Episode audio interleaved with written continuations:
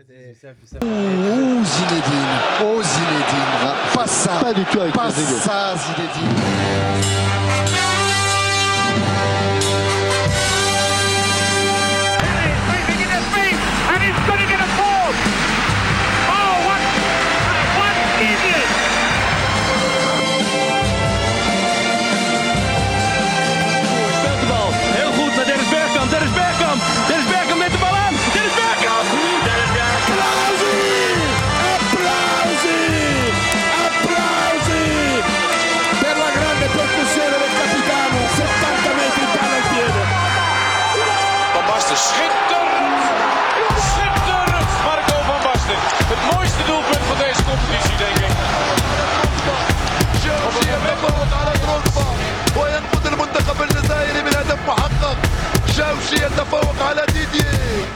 Wieder Fischer. Und eines dieser super Tore von Klaus Fischer. Großartig. Das ist ja Wesh Wesh, Fair Play, saison 13, émission 17. De Zinedine Zidane à Didier Deschamps, de Pierre Richard à Bernard Tapie, de Robert Louis Dreyfus à Yves Le Terme. Je pourrais continuer comme ça encore longtemps, mais j'abandonne le name dropping pour un dernier blaze, celui de Monsieur Nicolas Tayana. Niortais au départ, liégeois aujourd'hui, Nicolas Tayana est comme Cavani. Il admire la nature durant ses temps libres. Il joue à l'apiculteur et s'est pris de passion pour la politique et le football belge. Liégeois d'adoption, ce Frenchie touche à des dossiers cachés ou enfouis du Crystal Park à Serein, à Protection Unit ou les frères Bayat, des enquêtes, des interviews dans l'excellent Winfried, le vif ou dans Sport Foot Mag, politique et football, deux univers indissociables. Notre euh, émission Fair Play aujourd'hui a le grand plaisir de l'accueillir pour évoquer le dernier bijou de Tayana, son premier, son premier bouquin, La bio non autorisée de Donofrio. Nicolas Tayana avec nous pour présenter le système, une enquête sur l'ascension de l'homme qui fut un temps l'un des acteurs les plus puissants du foot mondial. Wesh la famille, ça va les gars? Ça va, ça va. L'intro sera tout aussi belle que le reste de l'émission, tu crois? Je sais pas. Ah, on on- on m'a jamais présenté comme ça, merci beaucoup. ah c'est normal. Incroyable. C'est la famille, c'est la famille. C'est Nicolas Tayana, hein, c'est des, des connexions, des, des- des- des- on se connaît depuis presque facile 7-8 ans Ouais, ouais, ouais, 7-8 ans. Ouais, dans ces eaux-là. Et Nathan, nous on se connaît depuis combien de temps? Un peu plus longtemps, hein Tu vois, ça, tu vois. Un peu moins Euh, depuis euh, ça, presque 6 ans. 6 ans, ouais, tu vois Ne me pose pas la question, je te répondrai pas. Ouais, toi et moi, ça fait longtemps qu'on chill ensemble. Youssef, ça va? Ouais, ça fait longtemps qu'on n'avait pas eu Nicolas euh, dans le studio. Il était venu en 2000, euh, je sais pas, 2017. 14, 15, comme ça. Ouais, J'ai déjà fait, 2016 ou 2017. ouais. j'allais dire 2017, ouais, moi. Pour nous parler déjà d'un faire un petit temps, parce que moi j'étais en rentrée euh, 2017. Et, euh, Et t'étais venu nous parler de Tahiti. Ah, Tahiti, original. Ouais, c'est ça. Un documentaire euh, sur l'équipe de foot euh, d'Haïti. Ouais, Inside ouais. Haïti. Ouais, on a- On, on garde. à l'époque où euh, Régis Goreux jouait? Exactement, ouais. À l'époque où il avait fait la, la Copa América aux. États-Unis. Ouais, Dagri, Dagri. Match contre le Brésil, si dans mes souvenirs, c'est. Un petit 7-1, ouais. Pour, Ah, le. Brésil. pour le Brésil qui avait, qui, était, qui avait fini troisième de sa poule en plus, qui n'était pas sorti. euh, donc c'est Mm. pas le grand blé- Ils avaient fait Brésil non que plus. une victoire contre la Haïti, quoi. Euh, bonne question. Je sais pas s'ils avaient pas fait un match nul avec aussi. un goal average de 7-1, tu. Pour la- pour, pour l'intro et la présentation, Nathan est notre chat GPT de l'émission Fair Play. Ah ouais, c'est lui l'intelligence artificielle. c'est le robot. Ok. c'est le robot. Exactement. En face, il y a Jordan Merlier. Ça va, Jordan Ça va, ça va et toi Tranquille Ouais. Lui, c'est le vrai, le, Chat le seul. GPT du standard, Standard, voilà. Canal RFCL. Les merci Si on peut dire. Jones, mais c'est juste pour faire. euh, voilà. Non, c'est rouge quand on gagne. Et c'est haute couleur quand on perd. Ouais, pour le moment, en plus, Anvers Liège a des connexions. On va y revenir à Anvers Liège autour de Lucien Donofrio, autour de Nicolas Tayana. Mais avant ça, euh, Nathan. euh, Quelques Vas-y. anniversaires, Exactement. Ah, des révélations du dernier mondial. Je suis croate. Guardiola Ah oui. Ah non. défenseur avec un masque. Guardiol, 21 ans. Mm, mm. J'ai la- 21 ans. J'ai l'impression que c'est son anniversaire toutes les semaines pour l'instant, mais bon, c'est peut-être. euh, Donc, euh, aujourd'hui. 21 ans, Vardiol aujourd'hui Ouais. Ouais. Moi, j'en ai un autre que je vous fais en forme de quiz. Tu peux participer avec nous, Nicolas. Avec plaisir. J'ai 38 ans, je suis néerlandais. J'ai comme club formateur le VV Beidum et le Groningen FC. Je commence au Groningen. Robben, Robben Ah ouais, Robin, ouais.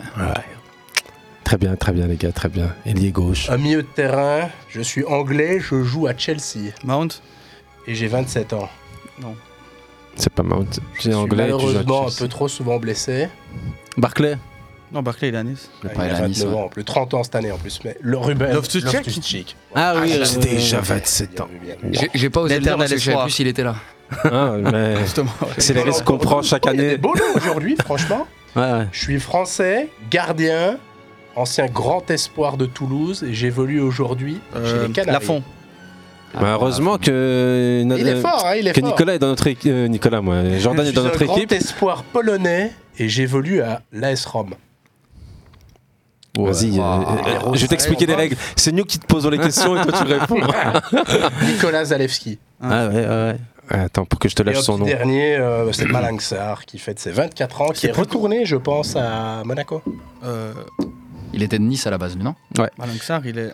Il est pas de Chelsea. Non, il est pas de Il Chelsea. était à Chelsea et je Ah, il est à pense Monaco que... Allez, une hard pour toi et puis après on arrête les anniversaires. Nico, comme ça tu vois à quel point il est fort et je suis sûr il va le trouver. J'ai 48 ans aujourd'hui. J'ai joué à la JOCR pendant 224 matchs de 92 à 2000. Ensuite j'ai joué à Liverpool de 2000 à 2003. Ensuite à l'Ajaccio, Créteil et Clermont pour finir. Ajaccio, Créteil et Clermont. En 96, il réalise le doublé historique Coupe Championnat avec Auxerre. C'est un défenseur C'est un ailier gauche. Oui, non. Attends. moi, j'ai- Bernard Diomède. Diomède. Oh, Ah, putain, incroyable. joué. Ça- Il est à Incroyable. Liverpool Ah ouais, c'est ouais, c'est- c'est vrai. 3 ans en plus. Ouais, Petit, juste. bonhomme, petit Ouais. bonhomme comme l'appelait Aimé Jacquet. c'est vrai. Et- Oui. C'est ça, ouais. Et pour, pour, pour l'anecdote, mon, il vient du, du coin où mon père a grandi en fait. C'est- L'oncle de mon père a coaché Bernard, Bernard Non. Diomède. Voilà la Regarde, ouais, c'est- ouais. sans préparer ce que je peux faire. Saint-Doulchard. Saint-Doulchard. Ah. Saint-Doulchard, Bernard C'est un berrichon. Ouais. Ah, c'est quand même un grand nom. Hein. C'est c'est Ah pas. Ah bah, euh, le mec, il a, Attends. il a combien C'est une dizaine Pur produit de l'école. sélections il a en équipe de France, mais c'est quand même sérieux. Quoi. Ouais, non, c'est. Je sais pas s'il en a euh, tant que ça, mais, non, Euh, je pense qu'il en a presque 10, donc euh, c'est déjà. euh, mais il est champion du monde. hein. C'est ça en fait. c'est ça, en il est fait. champion du monde. Ouais. Ouais. Ibrahim Ba aussi. Stéphane Guivard. je Tu vois, Aziz, l'anniversaire a réussi à ramener la formation du Non, C'est juste papa pas été de. repris. c'est- justement peut-être Bernard Diomède qui a été pris à sa place. Petit Bien bien. Bon, les anniversaires, on envoie les fleurs et on fera. Club d'Alaves fête ses 102 ans. Bien, Bien joué. frère. Club d'Alaves, 102 ans. Ouais, Club ça. qui, après avoir connu quelques années, euh, est bien réinstallé en Mm. Liga. Yes. Bon, on n'a plus d'anniversaire alors. Finale contre Liverpool d'ailleurs. T'as pas petit anniversaire du Ah, côté du standard Bernard C'est vrai, il y a rien. c'est vrai, avec, le, avec le fils de Cruyff qui joue à la VS. Jordi Tout à fait. Jordi. Exact.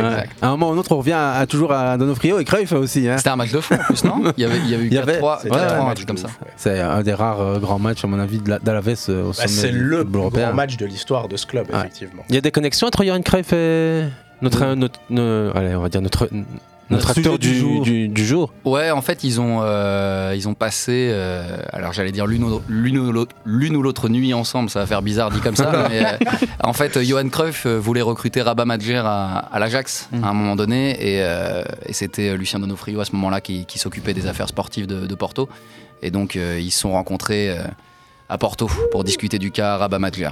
Et au final, Madjer euh, était parti à Valence, je pense. Comme Ouais. quoi, à un moment ou à un autre, on arrive toujours à Liège et ses entremetteurs, ses impresarios, ses empereurs. Lucien Donofrio, qu'on a. Allez, ton, ton premier bouquin, l'enquête autour de Lucien, une sorte de biographie autorisée. On, on- on va y revenir, mais on va aussi un peu aborder ta, ta carrière, ce que tu fais aujourd'hui et tout, Nicolas. Euh, Mais avant d'arriver à l'interview, comme d'habitude, on commence avec l'anniversaire, puis le moment foot de notre semaine à chacun. Et notre moment foot de cette semaine, à toi, Nathan, mais d'abord Jordan, comme ça, Bah, je te laisse tout de suite cracher le venin. Non, non, c'est Trossard qui a signé à Arsenal. C'est un joueur que j'a- que j'aime beaucoup. Qui a fait les. Généralise, on l'aime beaucoup. Bah oui, mais je ne sais pas moi. si, chez Fairplay, on l'aime beaucoup. On l'aime beaucoup. On n'est pas Roberto Et- Martinez, nous. Oui, voilà, effectivement. Qui, bah, qui rejoue Arsenal et qui a fait des débuts très prometteurs. euh, Bah, il, a, il, a Il, a- il est bien rentré, on va club, dire, hein. contre Arsenal, euh, avec Arsenal. Et qui est dans l'action du 3 buts à 2, euh, qui aspire totalement le défenseur pour laisser à. Ouais, les, les supporters ont beaucoup commenté en ligne en disant, même Ouais, après hein. seulement 9 minutes, que voilà, il, se, il ne faisait aucun doute que. Mais il a le Trossard- niveau de toute manière, c'était le step au-dessus pour lui de toute manière. hein. Contexte euh, financier, euh, on est sur un transfert à hauteur de. 23 millions plus 7 23 bonus, quelque chose ça, comme ouais. ça. Donc ça tourne Ouais, autour de 30 millions tout compris, sachant qu'il lui restait genre un an et demi de contrat. Et qui était plus, euh, son- plus en honneur de sa tête. Bah, C'est-à-dire qu'il forçait, il forçait son, son transfert et Ouais. Deserbi lui a dit écoute, euh, grand, euh, tu veux transférer, bah, tu restes sur le côté. quoi. Et là, il pas tort non plus parce que. Brighton tournait bien, a bien tourné euh, les dernières semaines. Bah, C'est-à-dire que tu peux pas te permettre d'avoir tes joueurs phares euh, qui fasse. euh, voilà. On est d'accord. Il vaut mieux protéger le groupe, tu l'écartes, tu le vends et puis. euh, Ouais, ouais, continues non, clairement. Totalement, je suis d'accord avec toi. Direction sportive, comme dirait l'autre. Nicolas, si tu as un moment envie d'intervenir, tu prends le ballon, n'hésite pas, sinon ils ne feront pas la passe. hein. Ouais, ça marche. On peut dire que tu es le trossard de notre émission aujourd'hui. Oh, Ok. Moi, je suis plutôt euh, milieu défensif, hein, donc euh, c'est tacle glissé en général, mais Mais c'est pas grave, aujourd'hui tu joues extérieur gauche. non, bah Il y écoute. a beaucoup de mieux def qui font des tacles glissés, tiens, de nos jours. c'est vrai, c'est vrai. Le tacle se perd. On va rappeler ça. Casemiro. Pourtant, c'est beau geste Sol. Campbell, jamais vu un meilleur tacleur que lui. Saul Campbell? Ah, il était exceptionnel. C'est vrai que j'ai vu une compile il y a pas longtemps des, des de Saul Campbell, c'est impressionnant, il finit presque à poil à chaque ouf. fois tellement Ouais. il glisse euh. Le short remontait très, très réputé, loin. ouais. C'était pas des- les joueurs des- qui le remontaient au-dessus des quiz. scandale du, euh, du début des années 2000. Quitter Tottenham pour signer Arsenal. Arsenal. Vas-y, vas-y, ton mémo de la, de la, de la semaine, Nathan, ou bien. euh, ouais, Nathan. Non, j'ai fini, moi, c'est bon. Ouais. bah, ouais, parce que sinon tu pars sur Campbell en ligne droite. être- et- Je vais être très local et je vais parler de la situation catastrophique d'Anderlecht, Ah. qui est passé d'un d'un club qui, euh, soi-disant, retrouvait euh, en tout cas euh, une place qui était plus logique hein, pour euh, ce qui est de, son histoire en tout cas, avec une troisième place, une finale de coupe. Euh, la direction, j'avais annoncé à ce moment-là que la direction faisait une énorme erreur, que le, président payait euh, ses, son coup de sang parce que c'est, il a fait dans le sentiment, il n'a toujours pas digéré euh, euh, L'éviction. l'éviction, voilà, l'éviction de Frank Ivercotteren qui était son idole. Il a fait payer à Compagnie. En plus, euh, Compagnie avait quand même rappelé que, oui, à un moment donné, parler de concurrencer Bruges en étant à moins 60 millions alors que Bruges est à plus. euh, Sur vert. voilà. Euh, il fallait être réaliste et sans investissement, on ne pourrait pas les concurrencer. Donc il n'a pas digéré ces deux choses-là. Il l'a viré. Ils avaient déjà décidé euh, en novembre 2021 de le virer. Euh, ils ont pris Mazou uniquement pour pouvoir s'en servir pour euh, camoufler en fait leur, euh, leur décision. C'est-à-dire que quoi qu'il arrive, ils étaient gagnants entre guillemets. Ils pensaient. hein. Mhm. Euh, donc si Mazou venait, bon résultat, bah, on est des génies, on est allé chercher euh, euh, voilà. Et si ça fonctionnait pas, bah, il était le meilleur entraîneur l'année passée. Mais c'est l'ego par rapport à l'union aussi du meilleur club belge, etc. De, Attention, de, le- de Bruxelles. etc. Le, le moment foot de, de Nathan peut devenir l'émission foot de Nathan. Et non, mais mais autour c'était d'Interlect, on sait qu'il y a. Parce que bah, cette situation, malheureusement, elle a commencé donc lorsqu'on a viré euh, Vincent Compagnie. T'as raison. Euh, on a des, je pense qu'on a réellement des gens qui sont incompétents et qui, pour cacher leur incompétence, mettent des types qui peuvent prendre les balles à leur place. Simplement. Aujourd'hui, on voit quand même que le, le manager général s'est fait virer. Mhm. Euh, Peter Verbeek, pour ne pas le citer, qui va toucher, sauf euh, négociation, euh, un million d'euros en parachute doré, ce qui est juste scandaleux dans la condition. Ouais, c'est les indemnités de rupture de contrat. Mais hein. oui, mais c'est malade, non, aussi il faut... D'accord, mais ce que je veux dire, c'est qu'on a viré compagnie, un des Oui. arguments, c'était oui, il coûte cher. Ah oui. Donc on le vire. Maintenant, on vire le type, on va lui donner un million d'euros, j'espère pour le club moins. Euh, on a été chercher un type qui sort de nulle part, j'espère Fred Berg, un danois. on est allé chercher un autre euh, entraîneur pareil, de nulle part, un danois qui était assistant euh, à Brentford. Et aujourd'hui, les résultats ne sont pas là.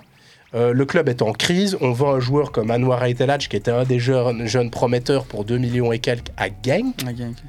Euh, on parle de virer Van Krombrugge pour aucune raison particulière. Euh, on parle de virer Hout, Treble Treble. qui euh, chan- Enfin bref, c'est le bordel. Comprends le ton plus coup de gueule autour Et de c'est- Anderlecht. et du C'est- Revel, le, le club est, est dans un marasme complet et je pense qu'aujourd'hui, on ne sait absolument pas Où on va. ouais, ouais. On Pour, euh, vraiment, c'est impressionnant. Non, pour résumer, en fait, ce que j'avais écouté, moi, parce que euh, Nicolas Berti, qui est le rédacteur en chef du journal Le Soir, est un ancien donc euh, correspondant qualifié du soir pour le sport et pour D'accord. Anderlecht.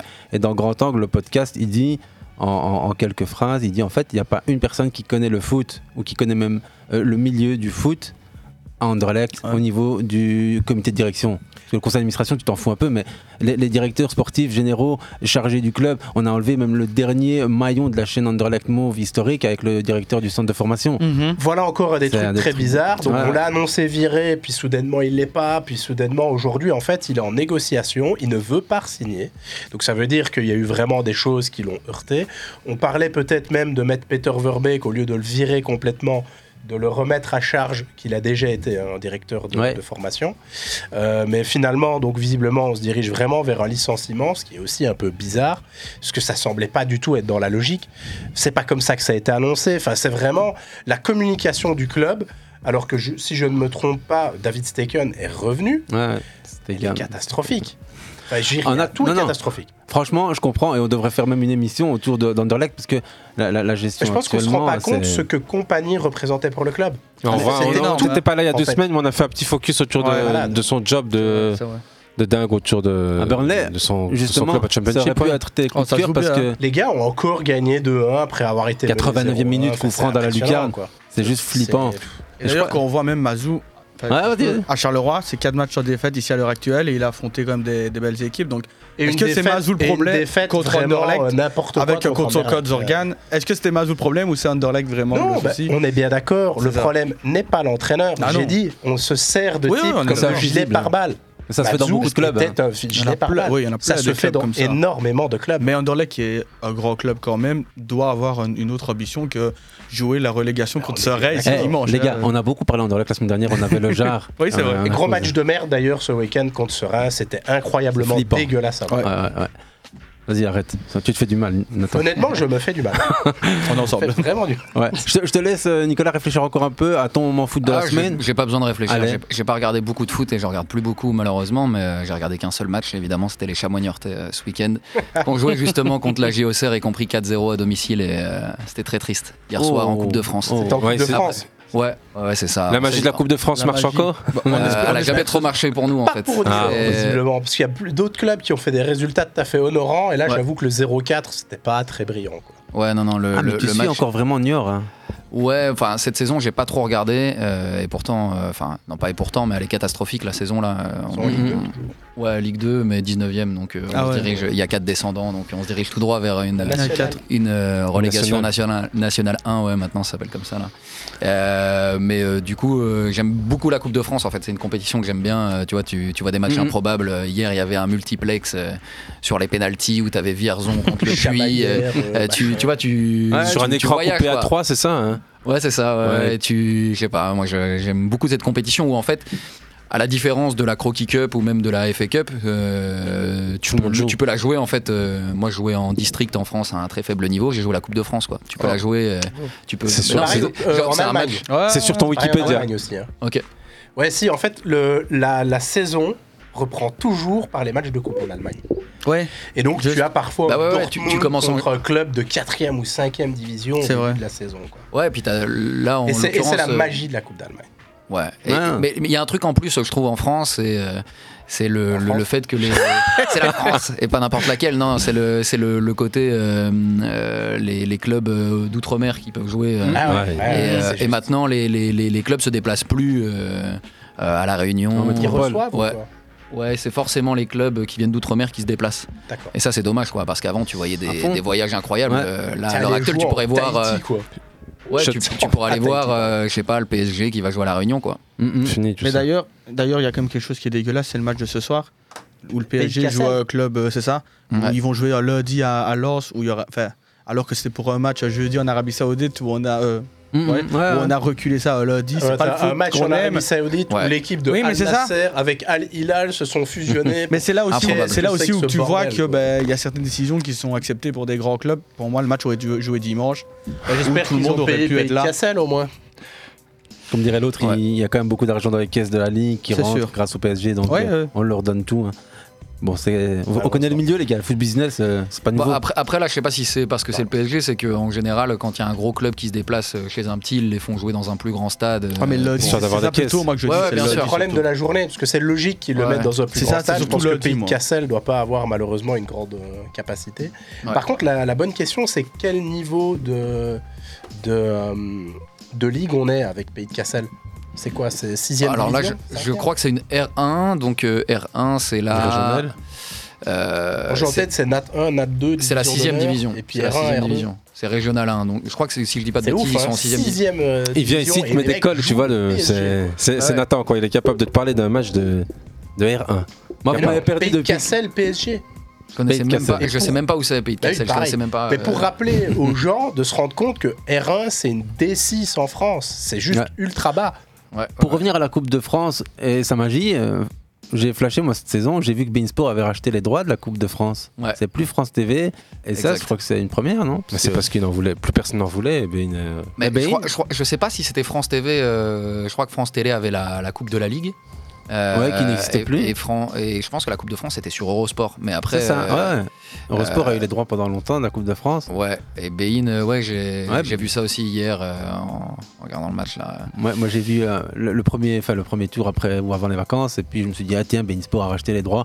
Et finalement, elle est belle cette Coupe de France, c'est vrai, euh, même si euh, elle fait pas non plus, euh, comme on dit, euh, vibrer euh, comme la Champions League, mais c'est une question encore une fois là de foot. Ouais, bah, ça fait vibrer les, supporters de ces les fans locaux aussi. Ah bah, ouais, ça dépend, ça dépend ce que ce que t'aimes comme foot quoi. Le foot vrai ou bien. Ouais, c'est ça.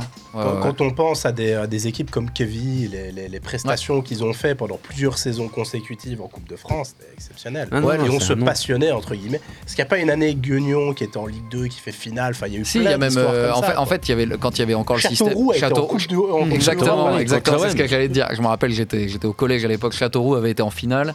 Et du coup, euh, je sais plus contre qui c'était cette finale, mais. euh, Wigan avait fait pareil en et, Angleterre. et- en étant et en fait, parce 2 qu'il y avait ce système où euh, si tu jouais la finale contre quelqu'un qui était déjà qualifié pour une Coupe d'Europe, tu y allais. Ouais. Et donc Oui, Châteauroux, ouais, ouais, ouais. Châteauroux, qui était un club de milieu de tableau de deuxième division, s'est retrouvé en. Coupe d'Europe. Ils étaient qualifiés en Ligue des Champions et du coup, Châteauroux a eu la euh, l'UEFA, enfin l'Europa. C'est ça. Maintenant, c'est le... c'est en championnat, c'est- il y a une place en dessous qui, qui la récupère, non? Ouais, il me semble que c'est un truc comme ça, ouais. Mais d'ailleurs, en Belgique, si on peut revenir par rapport vite fait au, au- Mm, mm, mm. à la similitude, en Belgique, à partir de l'année prochaine, les clubs qui jouent l'Europe sont encore protégés à partir des 16e et rentrent en 8e de finale. Donc c'est encore une fois pour montrer qu'on les protège vraiment euh, pour. euh, Bah, c'est dommage. ouais. honteux. C'est dommage parce qu'en vrai, euh, tu vois, le... bon, bah, je suis français, mais euh, moi je trouve qu'il y a une... une vraie culture foot et c'est un vrai pays de foot, euh, la Belgique. Et tu vois que moi j'étais vraiment choqué quand je suis arrivé en fait ici de voir autant de personnes au- autour, euh, Du autour foot français? Non, Non, des- des d'un clubs terrain. locaux, quoi. autour d'un terrain, euh, si c'était des, des, des- des matchs même de provincial et tout, euh, et je me dis que si tu avais le même système ici euh, au niveau de la coupe, euh, Ouais, ça ferait des plein de billets gens, de, hein. de- de dingue, c'est sûr. Il y a Hafid qui vient d'arriver et comme d'habitude, il dit bonjour à tout le monde, tranquille. Les gens sont dans leur émission, mais c'est ça aussi la magie du live. Euh, mon moment foot, mois de la semaine, Hafid, comme ça tu le sais aussi, c'est l'affiche hier en Liga, dernière rencontre de, je crois, la 21e journée. Euh, dinguerie, Bilbao, au Real de Madrid, Mm. dans ce stade de fou. Euh, Léo San Mames. San Mames pour les intimes, Léo pour ceux qui sont potes avec les. Déo.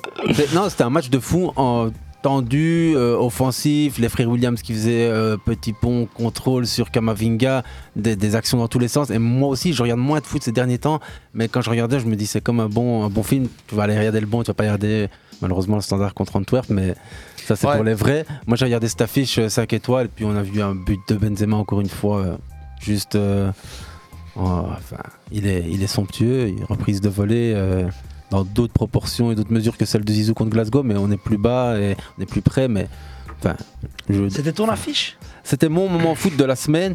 Euh, belle rencontre, Kroos qui rentre, qui te met le deuxième. euh, Il y, a- il y a plein de choses après cette semaine. Tu aurais pu parler aussi de la Juventus qui est. Attends, attends, là, t'en prends un deuxième, donc je suis obligé de te couper et de récupérer le ballon Arsenal a déjà et été de la mentionné. rendre. Arsenal a déjà été mentionné Non, bah vas-y, c'est ton moment à toi et puis ce sera moi, je terminerai. Ah non, mais Il a parlé de Trossard. C'est Trossard, moi. C'était très ciblé. Ça va, Hafid, vas-y, ton moment foot de la semaine.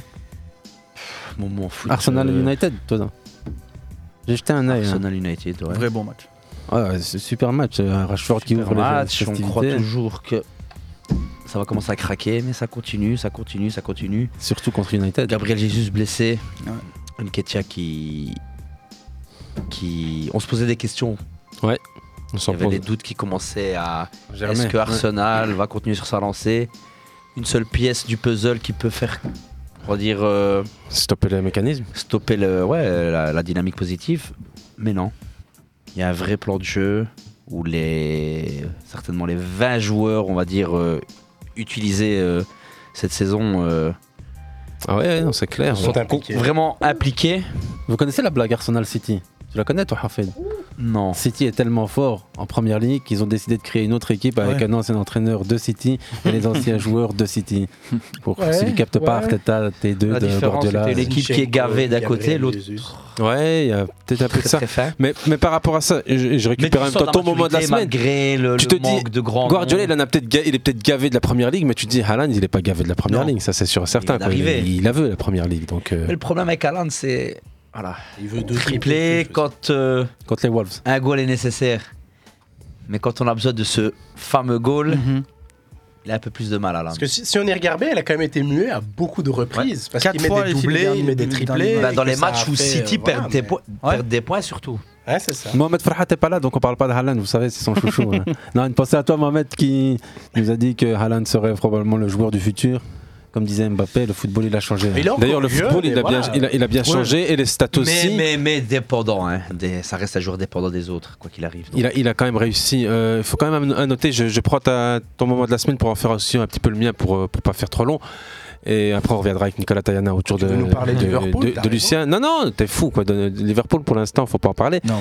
Erling Haaland, il a marqué son quatrième triplé en première ligue en seulement 19 apparitions, battant le record de quel joueur Euh, Je vais vous le donner. Nistelrooy qui a mis 65 matchs, je l'ai Ouais, lu. tu l'as lu, ouais, ok. Des fois, je me dis, je peux pas poster des infos, sinon après en émission, ils les ont lus. Ah ouais, Ouais, c'est voilà, c'est bien. Nathan, au moins, il passe Il un suit. peu de temps sur la page Fairplay. euh. C'est- dingue. Tu te dis, Van Nistelrooy, il lui a fallu 65 matchs pour mettre 4 C'était pas la même première ligue. On est d'accord. Non, non, mais je sais bien. Je suis le premier à le La dire. domination que connaît euh, City dans le jeu par rapport à des équipes comme les Wolves aujourd'hui, ça n'est- pas. euh, T'as raison. bah, Manu gagnait pas des matchs 7-0 en permanence euh, chaque saison. Nathan, Nathan Stillard, historien anthropologue du football anglais, revient sur euh, la domination. non, je déconne, mais il y a, y clairement. aussi, hein. C'est devenu ouf euh, ici. Non, mais pour faire un petit moment de la semaine un petit peu plus dé- dégueulasse, mais qui nécessite euh, qu'on en parle, c'est Daniel Alves qui pourrait euh, prendre entre Mm. 4 et 12 ans de prison. Ce serait cool. Le mec avec le plus de trophées. Mais une fois, quand tu commences à Ah, punir les gens plus de leur. il est de- ex Messi. Ouais, il est, exactement, t'as raison. Mais non, voilà, victime de viol. Il y a, y une victime d'un Ouais. viol présumé de Daniel Alves qui a renoncé à être indemnisé par le joueur. Euh, T'as l'ancien capitaine du Barça, l'ancien vice-capitaine du Barça qui, a donné trois versions différentes dans sa déposition devant le tribunal et aucune n'a été acceptée. Il y a le, alors, on va dire le, le monde de, de la nuit catalan qui est en train de mettre une bonne pression pour essayer de que la justice fonctionne. Pour les jugements sans procès, ce sera après avec Lucia Donofrio. Non, je déconne.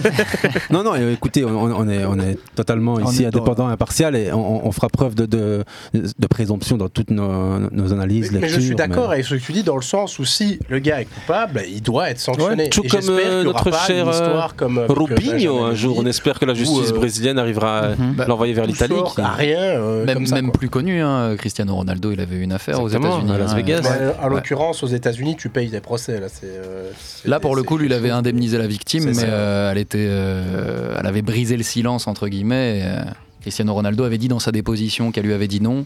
Et Mhm. finalement, il, avait, il était revenu sur sa déposition parce que tu peux faire ça aux États-Unis, en fait. Ouais. Revenir sur ta déposition. On va faire beaucoup de, de- de transferts entre Mais là, justice c'est- et foot, mais juste Hafid, av- avant de. Au niveau de Daniel Alves, c'est- c'est rapide. Hein. C'est genre, ça se passe aujourd'hui, le lendemain, on est chez lui déjà. hein. C'est pas Ouais. une affaire qui éclate sur le tard comme l'affaire Benjamin Mendy, etc. Ouais, non, non, c'est vrai. C'est du tac au tac. C'est noter dans le Benjamin Mendy, il y a encore même des trucs qui n'ont pas été traités. quoi. Oui, parce que la Il y a semaine six non-lieux sur 7. Six non-lieux sur 7 et le 7ème est toujours. C'est ça, c'est ça.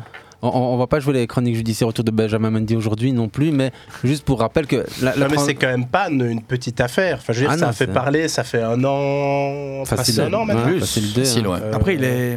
il Oui, est- mais qu'il ait, qu'il Ouais, ait passé. été passé derrière les. C'est ça. Voilà. Il a été en détention préventive et il est toujours présumé innocent. Mhm. Ça, c'est pour euh, Bien les, sûr. les grands principes, mais d- dans les faits, il suffit de faire un parallèle avec le Football Gate, où il y a une transaction pénale qui a été signée par le, le- le- le parquet il y a moins de deux semaines. On est sur une transaction qui permet simplement d'effacer les, les, les présomptions, les, les inculpations, et on paye, et puis au revoir et merci, il n'y a pas d'inscription Ouais. judiciaire. À la différence où tu es condamné à, à payer une transaction pénale, quand même. C'est-à-dire que tu Ouais. t'évites euh, une potentielle condamnation. Donc Il y a une reconnaissance de c'est- ça veut pas culpabilité. dire que tu es blanchi, quoi. Non, mais Tu- t'achètes une tranquillité. Exactement, Ouais. comme euh, Stéphane Moreau s'en est payé une, comme euh, d'autres aussi prévenus. Ici, on parle de- du Football Gate, tout avait euh, près de 50, voire plus inculpés. Inculpés, il y avait des, des- voilà, il y avait des instructions ouvertes.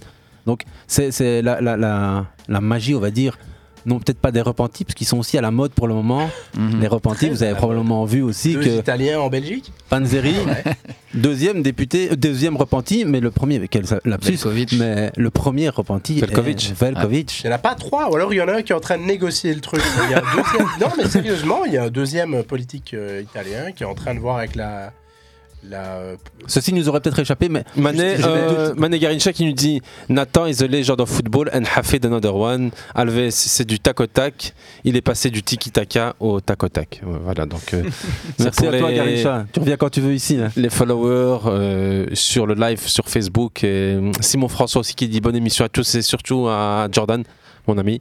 Ouais, pour les repentis, donc je précise bien, jusqu'à preuve du contraire, il y, a- il y a deux repentis dans l'histoire de la justice belge. Velkovic, le premier, dans le cadre justement de l'affaire du Football Gate. Ouais, ouais, ouais. Et le deuxième, c'est Panzeri, le député- le- l'ex-député européen qui est passé Panzeri, aux aveux euh, devant le juge on est bien d'instruction. d'accord que c'est dans le cadre du Qatar Gate. C'est ça. Et ben ça. donc il y a bel et bien une deuxième personne qui est en train de négocier. Pour Toi, tu veux, tu même veux parler de Marc Tarabella peut-être? Euh, je pense pas, je pense que c'est italien. Parce que lui, Tarabella, il- il est belge. hein. Ouais. D'origine Oui, mais italienne, d'origine mais, italienne, ouais, c'est pour ça que je me dis. Non, je pense que c'est vraiment encore une nouvelle fois euh, quelqu'un du côté. euh, Ok. Ah oui, ok. Oui, j'ai j'ai- ouais, J'ai ok. le nom. J'ai bah, pas, pas le nom j'ai du gars, entendu mais ça comme ça. Bon, c'est c'est pas encore euh, acté, donc. Comme euh, quoi, ça devient vraiment à la mode, effectivement. Ouais, c'est un truc qui a été voté pour la première fois en 2018 par le Parlement belge et qui a été activé pour la première fois il y a deux ans. Donc, qui est inspiré en fait euh, de l'Italie Ouais. et euh, Des États-Unis aussi, non? de la méthode italienne par rapport à la mafia en fait. c'est ça. Pas aussi euh, aux États-Unis, ils ont pas aussi un système comme ça? Ouais, ils ont un système de protection de témoins, mais c'est plutôt l'Italie qui a lancé la mode des repentis. hein. Avec le juge Falcon. Et Exactement, ouais. ouais, Ouais. ouais. Et Borsellino, ouais.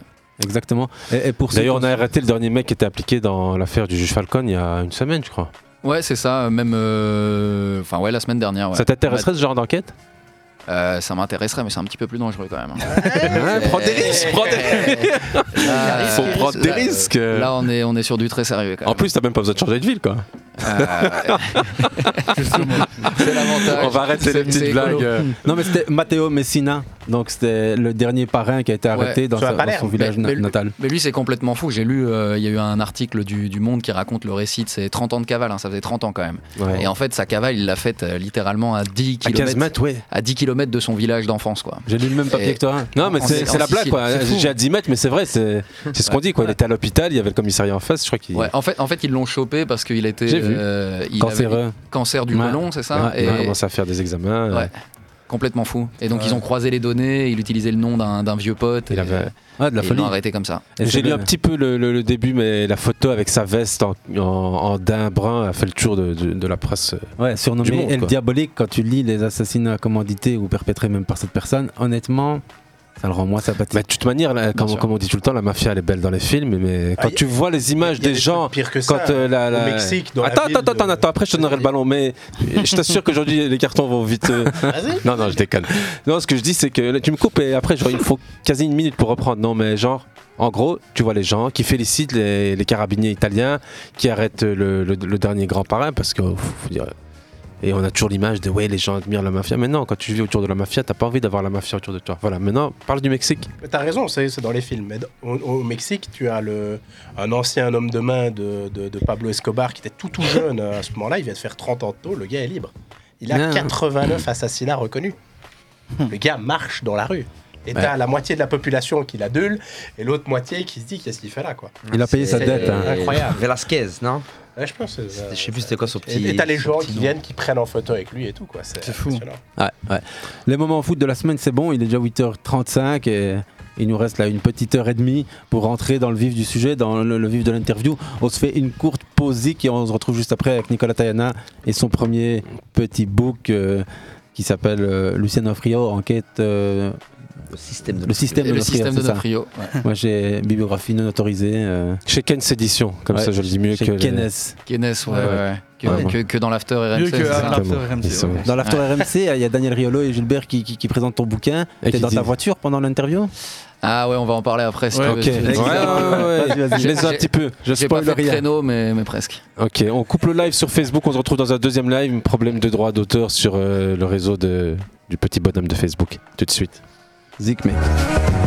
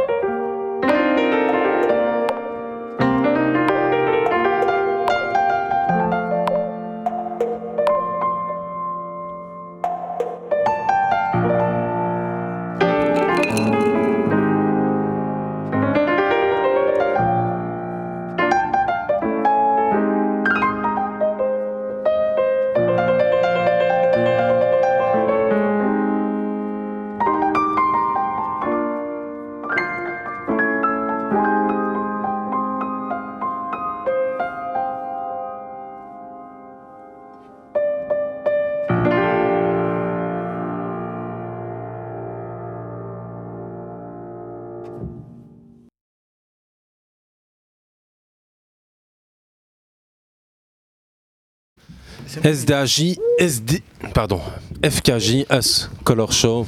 Bref, pour ceux qui connaissent, euh, Maintenant, vous connaissez si vous connaissiez pas non plus. Fair Play, Ouais. saison 13, émission 17. Dans le cœur de la galaxie, Lucien Donofrio, dans cette biographie autorisée, le premier bouquin de Nicolas Tayana. C'est une sorte de. Je, je sais que t'aimes pas non plus la référence, mais c'est une sorte de Romain Molina, euh, le délire autour de Lucien Donofrio, parce que on, on en avait déjà parlé quelques fois en off. On est à fond dans le foot business, politique, euh, milieu euh, d'affaires. euh. Il t'a inspiré sur ce bouquin ou pas? Parce que Qui ça, Romain son- Molina, ouais, tu veux dire son, son délire, euh, Romain Molina. Euh, pas nécessairement, non. Enfin, moi, je trouve que il a, il a. C'est vrai que si on peut dire quand même qu'il y a eu une forme d'inspiration parce que j'avais bien aimé son bouquin La Mano Negra, euh, qui était bien écrit, qui racontait bien euh, les coulisses du foot euh, business. autour de Pinisa Avi. Autour euh, de Pinisa Avi notamment, ouais. Ouais, Que ouais. J'ai eu euh, d'ailleurs pour le bouquin euh, un, un petit quart d'heure assez lunaire un soir. euh. Ouais, justement, j'avais une question sur l'interview le plus lunaire. Bah, Je sais pas si, je sais pas si c'était la plus lunaire, mais il était en train de dealer euh, Robert Lewandowski à ce moment-là. Il était à Barcelone. Putain. Et, et on s'est appelé. Il m'a dit euh, Je vous rappelle dans, dans 30 secondes. Il m'a pas rappelé dans 30 secondes. donc je l'ai relancé après un quart d'heure. Et là, il m'a rappelé. Il m'a dit Bon, j'ai que 10 minutes devant moi, donc je vais, je vais te raconter une histoire. Et euh, il m'a raconté comment euh, le transfert de Marwan Fellaini s'est fait avec Lucien Donofrio. Et un peu la, la, la magie, entre guillemets, de Lucien Donofrio qui lui a dit euh, À la fin, Zahavi lui demande. mais comment on fait pour l'agent de Fellaini? Il a fait, il- Lucien, Lucien Donofrio lui a dit c'est moi l'agent et c'est moi le pa- patron du club. enfin, Donofrio, C'est qui qui lui pose cette question? Pinisa Avi. Ok. C'est le Et- transfert vers Everton. transfert Fellaini du standard Ah, vers Everton. Ouais, ouais, Everton, ouais, ouais. ouais, ouais, en recontextualisant, sorry, mais le, le, le patron d'Everton à ce moment-là voulait taper Lucien Donofrio parce que Lucien Donofrio parle pas anglais, mais passait son temps à dire qu'il voulait pas vendre et il disait non, non, non, non, non, et à un moment donné, il l'a.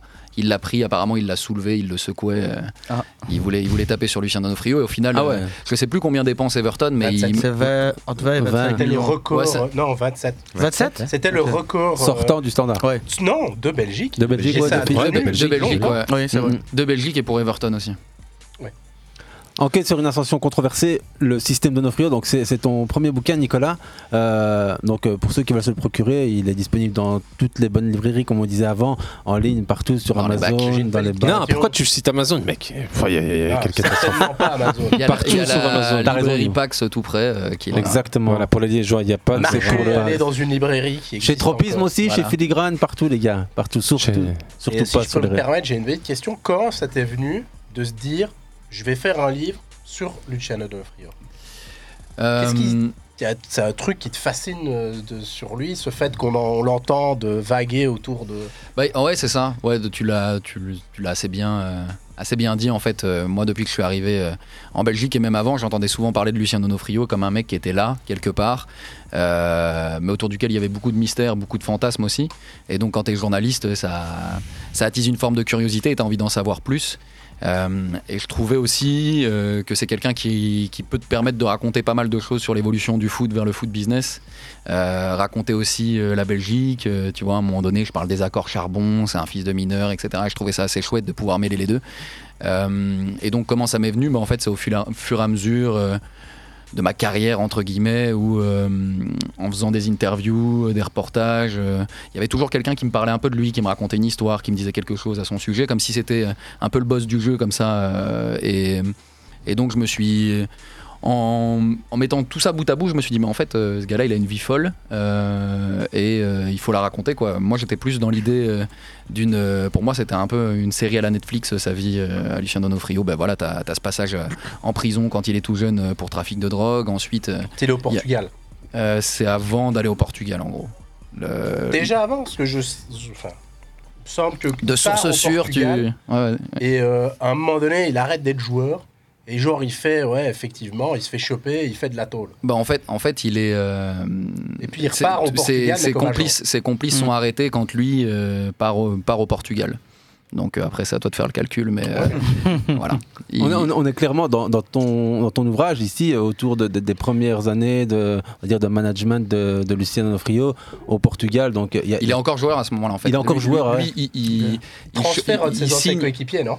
Euh, ouais, c'est ça en fait. Enfin, euh, en gros, lui, il signe de manière assez improbable euh, en première division portugaise, alors qu'on a Portimonense. Portimonense, ouais, au sud du Portugal, Mhm. Portimao, très chouette pour ses falaises.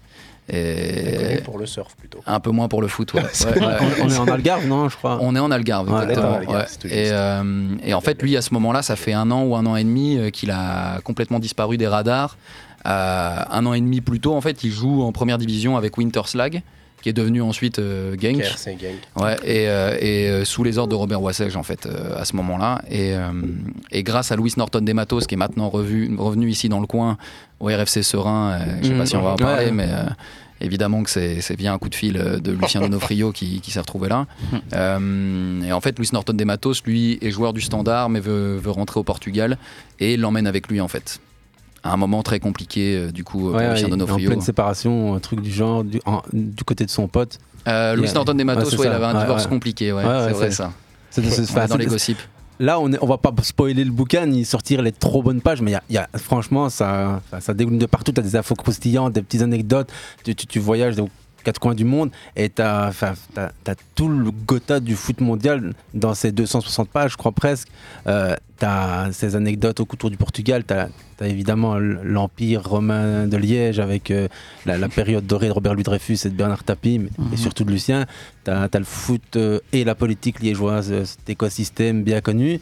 On, on- on va pas non plus tout, euh, tout raconter, même si Nathan a envie d'en parler, j'en- suis convaincu. Mais, Mais récemment, ils ont, il y a ce- sur la RTBF, je crois. hein, Mais justement- avait- a fait un reportage sur euh, Bah, je l'ai- Luciano Donofrio, que je tu l'ai- as certainement, évidemment. Ouais, je l'ai co-réalisé en fait. Ouais, ouais. Ah bah voilà. on, était, Exact. on était trois journalistes et un réalisateur là-dessus en fait. il y a, y y toi, Thomas Bricmont et David Le... David Leloup, ouais. c'est ça. Ouais. Donc Et vous êtes déjà croisé avec euh, Lucien? On s'est déjà croisés. Euh, en fait, je l'avais déjà eu plusieurs fois au téléphone avant. Mais en général, ça dure toujours 2-3 minutes parce qu'il dit qu'il veut pas parler. Euh, la seule fois où il avait bien voulu parler, c'était quand je faisais un portrait de Roger Classen. Euh, et là, il a joué avec Roger Classen à Bazoa. Euh, donc à côté d'Ouy, euh, quand il était en troisième division et que euh, ils avaient aussi euh, Henri de de Pireux. pour Roger Glazen à ce moment-là. Ouais, ouais, ouais, ouais. Mais Roger Classen passait plus de temps à la buvette déjà à ce moment-là. et, et là, il avait bien voulu parler parce qu'il il appréciait, bien le, il appréciait bien le bonhomme, mais ça avait duré 5 minutes, si tu Et veux. surtout, ça parlait de lui, et, enfin, de Roger Classen, Ouais. et, pas, de, lui-même. Lucien Donofrio, ouais. ouais, ouais. Je Et, pense que Luciano n'aime pas parler de lui-même. non, non, non, ça, il, il déteste. Et euh, je l'ai déjà croisé dans les travées de, de Serein, si tu veux. Mais euh, bon, euh, lui, je pense pas qu'il me connaissait physiquement. euh, à ce moment-là, c'était, je crois que c'était un Serein Courtrai, il y a, en décembre. euh, en décembre 2021, je crois, un truc comme Mais ça. c'est des Tu l'as commencé à quel moment le, le livre? Parce qu'on on, on- on lit dans, dans le bouquin, euh, tu as parlé avec De Pireux. De Pireux, on sait que depuis avril 2022, il n'est plus de ce monde, paix à son âme. Ouais. D'ailleurs, un des invités que Fairplay a eu, et avec lequel on a échangé des anecdotes de dingue, ce mec, euh, on l'a eu c'est- deux heures ici, et on l'a eu, euh, on va dire, une heure et demie à l'extérieur. Je veux dire, c'était un mec. euh, pff, truc de fou quoi et je me rappelle en lisant La première grosse star du bouquin je veux football dire euh, ici, hein, quasi au standard. Ouais, ouais, on l'appelait pas le King pour rien. euh, Ouais, et, et en, en- en parcourant ton, ton livre, euh, Il je me intervient suis- beaucoup, ouais. Ouais, il intervient beaucoup. Euh, j'ai pas, toute honnêteté, j'ai pas eu le temps de lire toutes les pages, mais je veux dire, t'inquiète. je le je vois et je me dis, bah ouais, c'est ce qu'on s'était dit en sortant de l'émission avec De Pireux euh, il y, a- il y a déjà quelques années, c'est purée, ce mec n'est pas à la place où il devrait être sur l'échiquier du football belge. euh, à l'heure où, où on, on parlait avec lui, je veux dire, c'est un mec, ok, il a une belle carrière, mais je veux dire, la fin de sa carrière ne, Ouais, c'est moins c'est- resplendissante. c'est- c'est- c'est un- ouais, c'est c'est quand même une, une légende du football belge, euh, au moins liégeois en tout cas.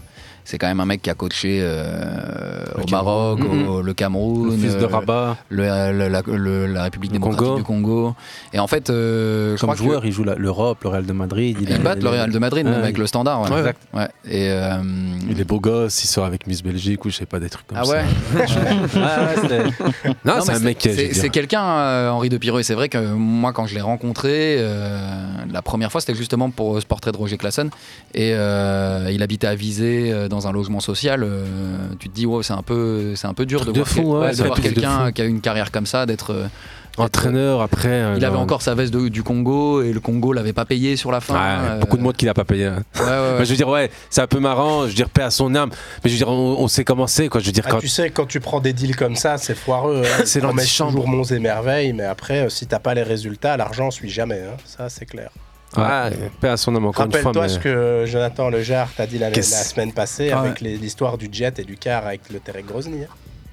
Façon, euh, énormément de clubs qui fonctionnent comme ça. corruption, gouvernance, euh, football, business, euh, salaire caché à la fin du mois, sachet en papier. Tu commences en plastique. 2021, 2020 plutôt? Euh, j'ai commencé en, à compiler, on va dire, puisque tu me demandais quand est-ce que j'ai eu Henri de Pireux, je l'avais eu quelques années auparavant, et euh, j'ai commencé à compiler euh, en novembre 2021 des, des bouts de- d'articles, de- d'interviews que j'avais déjà réalisés. T'as dû t'abonner à plein de journaux belges. hein Je me suis pas abonné, non. Non, non, je J'ai- accès, gratuitement. Non, non, c'est. Ouais.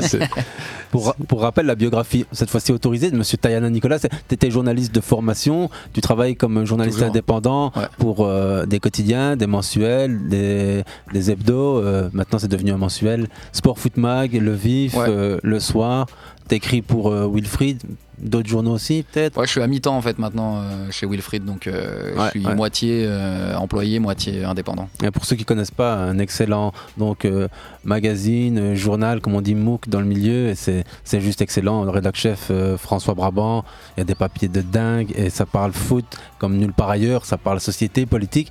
Et la première question que moi j'ai envie de te poser, c'est tu as un amour pour le foot, on le sait, mais l'amour pour la politique, on, le sait moins parce que souvent quand on parle foot, les gens comprennent pas, mais c'est tellement lié. C'est- comme euh, des, atomes crochus, quoi. C'est deux univers intimement connectés. Comment ça t'est venu cette affection, cette passion? Parce que nos on sait que c'est un peu le Kaiser Sosé du, du milieu.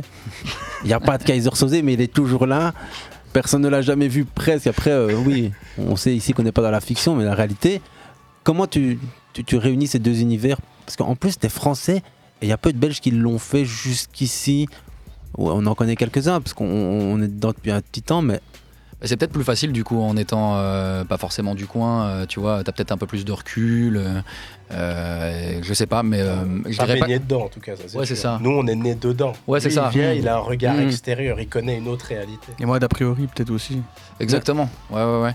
Et après, je dirais pas que j'ai un amour pour la politique, mais en fait, moi, ça me, ça me rend fou à chaque fois que j'entends, euh, oui, on doit pas mêler foot et politique, alors qu'il n'y a pas plus politique que le foot. Euh, tu vois, on en parlait tout à l'heure. euh, Il y avait un match en Arabie Saoudite, il est forcément Ouais. politique ce match. Ah oui, oui. Et, euh, et même si c'est pas de la politique. Euh, au sens de géopolitique ou tout ce que tu veux, ça reste de la politique du Ah, sport. aussi. Ronaldo qui ici, c'est un la- acte politique. la Coupe du Monde Exactement. était du monde au politique. Qatar, c'est euh, une- Bien sûr, tout bien sûr, bien sûr. politique. le, le- le- ouais, vas-y. euh, Et en continue. fait, moi, moi, ce qui m'a toujours plu dans le foot, euh, bah, je suis un gros fan de foot euh, depuis, depuis tout gamin, euh, mais ce qui m'a toujours plu, c'était euh, les coulisses et pouvoir utiliser l'excuse du foot pour parler d'autre chose, en fait. Et ça a toujours été un petit peu mon, mon credo euh, dans, dans tous les reportages et les enquêtes que j'ai pu faire. Et, euh, et je trouvais que le bouquin, en fait, c'était un très très bon moyen de, de raconter euh, bah, voilà, Liège euh, dans les années euh, 70, 80, euh, qui avait l'air d'être un repère de Margoulin à ce moment-là. Euh, et, et puis après, même le Portugal dans les années 80 aussi, ou même parler de, de Liège quand le standard est champion deux fois de suite et que tu as tous les politiques qui se pressent en loge. Moi, je trouve que c'est hyper intéressant. Et. Ah ouais, là, je me dis que je vais peut-être plus apprendre des choses aussi aux lecteurs et aux lectrices que euh, si euh, je parle simplement euh, du, du centre de Réginald Goreux pour Dieu merci Mbokani. Quoi. Clair, clair. Et pourtant, il y en a Et eu des pourtant, sortes et de pourtant. régie, pour Dieu Et merci. des bons, Une pensée à Régie. Hein. bien Qu'est-ce sûr, qui t'a le, l'embrasse. le- le plus euh, intéressé dans, le- dans- dans l'écriture de, de ce livre? Quel a été par exemple le chapitre ou les, ou les, ou les- les moments de la vie de, de- de Lucien qui t'ont le plus intéressé? Euh, moi, je dirais que c'est plutôt, euh, c'est mon côté. euh, j'ai j'ai fait une, une euh, j'ai un diplôme d'historien à la base, donc c'est plutôt le côté euh, les années 80, ouais, euh, aller dans les archives, notamment portugaises. Je parle pas portugais, mais Attends, j'ai récupéré des archives d'Abola, etc. Et c'est incroyable en fait. Tu retrouves des trucs, des photos, des, des, des articles de l'époque qui sont hyper Terrible. intéressants sur bah, le- les, les débuts de Lucien Donofrio. Euh, euh, en tant que manager au FC Porto, ou même ici euh, des articles euh, d'époque euh, quand euh, il jouait à Bazoa. euh, euh, moi, c'est les- vraiment les parties euh, qui m'ont le plus intéressé parce qu'en fait, euh, tu. L'après est beaucoup plus en police, plus, on va dire en plus grande police. Exactement, exactement. Et donc, tu es plus sur un espèce de puzzle que tu essayes de, de terminer. Ouais. Euh, et tu mets plus de temps. Et du coup, chaque pièce est importante. Très alors que tu dois plus faire du tri euh, dans les années plus récentes. Quoi. Mais, mais sans encore une fois spoiler, tant qu'on est dans les débuts de l'ouvrage et les débuts de. Non, mais on spoil pas, je veux dire. euh, Non, mais de la carrière de Lucien Donofrio qui, qui est joueur, puis à un moment donné, qui, disparaît aux États-Unis. Enfin, pour ceux qui n'ont pas vu le documentaire de la RTBF, et, et plutôt ici, de, bah, signé par Nicolas, Thomas Bricmont et David Leloup, euh, ce doc est excellent et il, il est marrant parce que vous l'avez programmé le, le jour où il y a aussi l'affaire du, du Parlement wallon et, et de son fameux greffier. Donc, euh, ces deux bons qui sont tombés le, le- le même soir, il y a pratiquement un mois et demi sur euh, la, la une, sur Ovio, tout ça disponible. Mais dans, dans, dans ce moment de la carte de Luciano Prio, il y a un moment un peu un trou noir quand il est aux États-Unis. T'arrives pas à, à, semble-t-il, aller. Bah, c'est très difficile de savoir euh, ce qu'il a fait vraiment. Je pense que pour le coup, euh, moi, ma lecture maintenant, c'est euh, en gros, il est joueur de Winterslag en D1 sous les ordres de Robert Wassège. Et ça, c'est plus ou moins une passe euh, via Henri de Pireux Mhm. à ce moment-là. euh, donc lui, il fait un bond en fait de troisième division avec Bazoa, qui est un petit village qui se retrouve. Ouais, ouais. Euh, un peu comme une épopée de, de Coupe de France, comme on disait, en troisième division, comme ça. Et, euh, et, euh, sauf qu'à Winterslag, il se fait pas tellement sa place. il arrive dans un, dans un vestiaire où c'est des, c'est des rudes gaillards, comme Il se disait. blesse euh, il se blesse pas encore à ce moment-là. Pas encore Non, il se blesse pas encore. Mais en gros, lui, euh, il avait cette tradition italienne de mettre un peignoir dans le vestiaire. Ça passait pas trop bien. Euh, Il y a Robert Wassège qui raconte qu'il est descendu dans le lobby avec son vestiaire, son, son peignoir rose. C'était un mec un peu apprêté comme ça, qui était Ouais. un peu à l'écart de son groupe. Un dandy un Et- peu comme ça. Exactement, ouais. Et euh, un peu technicien, mais qui avait pas forcément le niveau de D1. Et euh, il fait quelques bouts de match. euh, bah, il joue quand même contre, contre Bruges, Anderlecht, qui avait des gros joueurs à ce moment-là, dont Frankie Vercotteren, euh, dont on parlait tout à l'heure. Et, en fait, lui, il sollicite son transfert à la fin de l'année 79. Et à partir de ce moment-là, c'est un petit peu le trou noir. Et en fait, c'est là où lui, dans plusieurs interviews, a dit être parti aux États-Unis. Un Sauf- Détroit ou un Bo- Boston euh, euh, à Houston. Houston, ouais, ouais. Un club qui s'appelle le Houston Hurricane, mais qui a existé qu'une année en fait. Et qui jouait à ce moment-là dans, dans l'élite. euh, NASL. la NASL exactement, qui est la D2 maintenant. Et en fait, euh, si tu regardes les effectifs de l'époque, il n'y a pas de trace de Lucien Donofrio. Et lui, ce qu'il a dit à droite, à gauche, c'était j'ai fait un essai, j'ai signé. Et les versions, ses propres Ouais, versions, ouais. Sont, sont- se concordent pas, si tu veux. Et, euh, et par contre, ça concorde avec euh, le moment où il commence à, à être euh, impliqué dans un trafic de drogue. Euh, donc, euh, alors après, je pense, je pense, je pense sincèrement qu'il a dû aller aux États-Unis et essayer de faire un essai et de percer là-bas. Comme il y en a plein qui le font aujourd'hui aussi. hein. Exactement. Et, euh, et à l'époque, c'était à la mode aussi. Tu avais beaucoup de joueurs qui partaient à ce moment-là. Tu avais notamment, c'était l'époque du New York Cosmos. Donc, c'était. Qui petit justement un belge, Van C'est den. Berg. Cruyff. Ouais, ouais, il y a, y Cruyff quelques années Belge bien avant. Il y avait, y avait ouais. Pelé qui était le premier joueur star. Beckenbauer. Beckenbauer, ouais. Qui viendra d'ailleurs jouer un match euh, au standard. euh, ce sera un des, un des Le premiers matchs. standard à, à jambes, ouais. Ouais, j'en parle dans le bouquin. Ouais, exactement. C'est, bah, On n'aura pas euh, j'ai pas la mémoire de Nathan ni de Hafid par rapport euh, à l'histoire du football liégeois. C'est dans, c'est dans ton bouquin que je me dis, on a une époque où le football et le standard de Liège sont, on va dire, sur un échiquier. C'est, c'est quand même dingue qu'on se dise que les Cosmos viennent jouer ici. euh, Ouais. ouais, ouais. Aujourd'hui, il serait Be- peut-être à Becken- Beckenbauer vient jouer ici. C'est d'ailleurs le premier match de Gilbert Baudard euh, avec vois, le standard. truc de dingue, quoi. C'est... C'est fou. Mais grâce à, à Lu- Luciano Donofrio et, et sans non plus. bah, pour ceux Mais qui le les match, ont non, vécus- euh, ils viennent Non, pas mais- grâce à Donofrio, on est d'accord. Non, les non. Cosmos. Non, non, non, non. En gros, euh, Lucien Ouais. Donofrio, à ce moment-là, euh, je pense que c'est de mémoire, c'est en 78, je pense, ce match. Donc euh, lui, à ce moment-là, il est encore joueur Il de a encore joué, ouais, ouais. Mais en gros, euh, il- c'est à ce moment-là qu'il rencontre euh, Lyubomir Barin, qui va devenir un peu le mec qui va le former, Le premier agent, on va dire, de l'histoire du football. euh, bah, qui fait partie des premiers, des Ouais. premiers impresarios, euh, et qu'un mec qui était surnommé euh, Sacoche Noire euh, pour des raisons évidentes. Euh, euh, voilà, c'était un, un mec qui payait les arbitres notamment, et pas que, euh, et qui était très influent en France. Pour ceux qui savent pas, t'es historien, mais la contextualisation c'est important. À ce moment-là, les, sûr. agents de foot sont, sont complètement euh, dérégulés, même pas dérégulés. Ils Ouais, sont, ils sont omniprésents et ils sont complètement invisibles et, et transparents. Ils sont dans tous les bons coups sans qu'on sache qui ils sont vraiment. Et, et l'argent transite de main à main. Pour avoir un témoignage de l'époque, mon père euh, me- m'a toujours dit j'aurais probablement pu faire une plus belle carrière avec un agent, mais à l'époque, on avait peur des agents. Ils disent il y, avait très très peu de, de joueurs qui faisaient des affaires avec parce que c'était toujours des délires où le gars parfois volait le joueur, euh, il prenait tout le pognon, le gars se retrouvait, il avait un contrat euh, avec rien et l'autre avait tout. Bah, Il y avait rien qui était signé, donc c'était compliqué. C'est vraiment à ce moment-là, hein, les agents, la mode des agents avec. euh, donc c'est fait à 70. Avec Ouais, euh, le fameux argentin, agent de. Roi de Figueres. De Maradona. Figuère? C'est- Il y a Figueres et ensuite il y a Sitter Spiel. Ouais, Ah ouais, oui, oui, oui, Jorge oui, oui. Sitter Spiller, là, le Ouais, ça. un peu Ouais, ouais, crôlé. ouais, Ouais, ouais, ouais, ouais, ouais. La- On le la- voit d'ailleurs arriver euh, quand euh, Maradona est. À Naples. est D'abord à Barcelone. Ou Juan convoqué, Carlos. on va dire, chez le roi. Juan Carlos, Et on va dire, je pense que c'est vraiment le premier agent star, quoi. À mon avis, il y, a, il y a eu chaque fois dans, dans chaque petit pays, on va dire, un petit agent qui a, qui a C'est commencé ça, à ouais, créer son monde. Quoi. Ouais. Mais, Mais- c'est vrai qu'il y a eu des acteurs qui ont été numéro un, qui ont inspiré de- d'autres gars, ça c'est sûr. euh. Pour, mais pour terminer, en fait, à l'époque, c'était surtout les entraîneurs qui prenaient euh, beaucoup plus les devants. Moi, mon père, euh, Exact. c'est Robert Wassège qui l'appelle, par exemple, pour le, justement Mhm, faire ouais, signer ouais. à Winterslack à peu près vers ces années-là. C'est Ton père a joué aussi à Winterslack hein Non, il a joué à Hasselt, le Ah, club euh, Ah ouais, ok. voisin. Quoi. Et euh, Robert Wassège l'appelle. Bon, il lui fait une offre euh, complètement débile, un truc impossible à accepter. Et euh, du coup, il, refuse. Et il lui dit Ah, bah c'est fini, tu n'existes plus pour moi. Et pendant toutes les années après, où mon père bah, rentre, il a 20 21, 22 ans quand il se fait refuser, on va dire ça comme ça.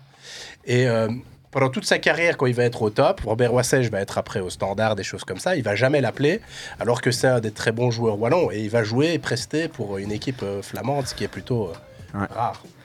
Clair, mais de toute façon. euh, les- les- les- Robert a tenu parole. C'est ça. Robert Oisel, au sujet de lui, au sujet de Lucien Donofrio, il y a, il y a une, petite, euh, enfin, une petite citation qui est pas mal. hein. Il y en a, il y en a blindé, mais il dit il fumait le cigare et roulait toujours dans des grosses bagnoles. Moi, assis à côté, je n'avais qu'un souci, c'était de mettre ma ceinture de sécurité. il avait beau être vendeur de chaussures, il n'est jamais venu à pied nulle part. Robert Oisel, au sujet de, de- de Lucien, euh, je la trouve excellente. Je crois que c'est ma préférée. Ah, elle tue, hein. Pas C'est- mal. hein. Il y, a, y celle de Depireux aussi qui est pas mal où il dit euh, que tous les politiques Ouais. de la place de Liège qui lui disaient euh, qu'est-ce que tu fous avec ce fils de mineur et quelques années plus tard euh, ils, sont, ils, ils Ouais. lui léchaient le cul ou je sais plus comment il C'est ça, c'est. Mais pourquoi tu trimbales ce petit mec, ce fils de mineur? Ces années, Des années après, j'ai vu ces mêmes gens des politiques de la place de Liège lui lécher le cul. Henri de Perreux, euh, enfin, jamais sa langue dans sa poche, c'est pas de langue de bois. Une autre, hein, si on commence avec les petits passages, euh, Robert Oisège, quand il dit ailleurs, le dicton raconte qu'on pleure deux fois à l'arrivée et au départ. Mais à Liège, les larmes sont rares parce qu'on ne part jamais vraiment. Ouais, Parce que Passage, ça, euh, ça, c'est- ça, c'est ça, c'est moi qui l'ai écrit. Ah, c'est toi Je, je crois pas que Je ce c'est- c'est pas Robert. Non, je crois pas que ce soit. Ah, bah, Robert. elle est- elle est terrible. C'est c'est inspiré de Robert, en vrai, Mais- on va par dire. contre, par contre, C'est- t'imagines quand même la référence, elle est énorme. Donc t'imagines que ton truc est passé pour. euh, Ouais, truc, euh, Le truc, c'est. T'inquiète, hein, t'inquiète, on, on- on connaît la plume de, de- de Nico et c'est. Et pour boucler il, ma il paraît qu'il l'a encadré maintenant. De Pireux fait venir mon père d'Asselt Ah ouais. sur un. Belle histoire. Comme quoi, c'est vraiment Wassège de Pireux à l'époque. Ah ouais, bah ouais, c'était. euh. Donc en gros, t'inventes des dictons. non, terrible, même nous en même temps, Liège le piège, c'est un peu le, le le dicton. Mais non, mais je veux dire, c'est une expression qui existe, euh, qu'on- qui a 20 ans d'existence minimum dans le copyright, elle est, elle est citée, Hafeda. D'accord. Deux, deux secondes. les gars, on a deux heures d'émission, mais il en reste plus que 55 des minutes et on a à peine effleuré l'interview, mais on peut se revoir quand on veut, quand on peut. Mais Delbouille, l'avocat de Lucien Donofrio, Ouais. est-ce qu'il est revenu à la charge? Non, non, non, non, j'ai pas de nouvelles de Paul Delbouille, c'est peut-être mieux pour moi, mais. euh, Ouais, Après, en fait, c'est souvent euh, la question qu'on me pose, savoir s'il y a des, il y a des suites. euh, Mm, mm, mm. Je pense qu'en fait, voilà, je vais pas m'avancer, mais à partir du moment où moi je suis tout à fait droit dans mes bottes et que j'ai fait mon travail avec euh, un maximum d'objectivité, euh, voilà, moi j'ai pas grand chose à me reprocher, enfin j'ai rien à me reprocher même. Euh, je pense pas qu'il va y avoir des suites euh, à ce niveau-là, puisque en fait ce serait mettre en lumière Tout à le, fait. ouais. le- le travail. Et je Mauvaise pub pour, ouais. pour son client. La maison d'édition, elle s'est pas à un moment donné posé une question quant à la confiance qu'elle t'a donnée parce que tu as eu la confiance d'une maison d'édition pour bosser sur un sujet qui est somme toute assez touchy quoi. Euh. L'homme fort de la place liégeoise, il y a plein de casseroles parce que oui, il y a eu des procès, il y a eu de la prison, il y a eu des interdictions de pratiquer. Euh, Lucien Offrio est pas blanc comme neige, on le sait évidemment tous, il y a eu des condamnations, mais aller égratigner comme ça, gratter, euh, fouiller dans, dans ce passé. Tu as été euh, dans des bibliothèques publiques, chercher des, des, des- des- des vieux journaux des, des- enfin, la deuxième Ouais, moitié du XXe siècle. Tu parles c'est dans- des- c'est dans le docu, ça. Ouais, ouais, Ouais, c'est ouais. dans le docu, mais et, et- et ça sent la, la- la poussière. T'as pas à un moment donné eu des, reproches de la maison d'édition qui t'a dit eh, fais gaffe là-dessus, nous on on fait relire ça par trois avocats. Non, mais par contre, il y a y, toujours une relecture. C'est euh, Mm, une fois que tu, tu termines une enquête, tu le fais relire. Ouais. euh, moi, j'ai des, des potes qui sont juristes ou avocats. euh, la maison d'édition travaille aussi avec un cabinet de juristes et d'avocats. Donc, il y a. c'est pour ça que je dis que je suis tout à fait droit dans T'es blindé quoi. Ouais. Enfin, Cool, cool. Ouais, non, c'est.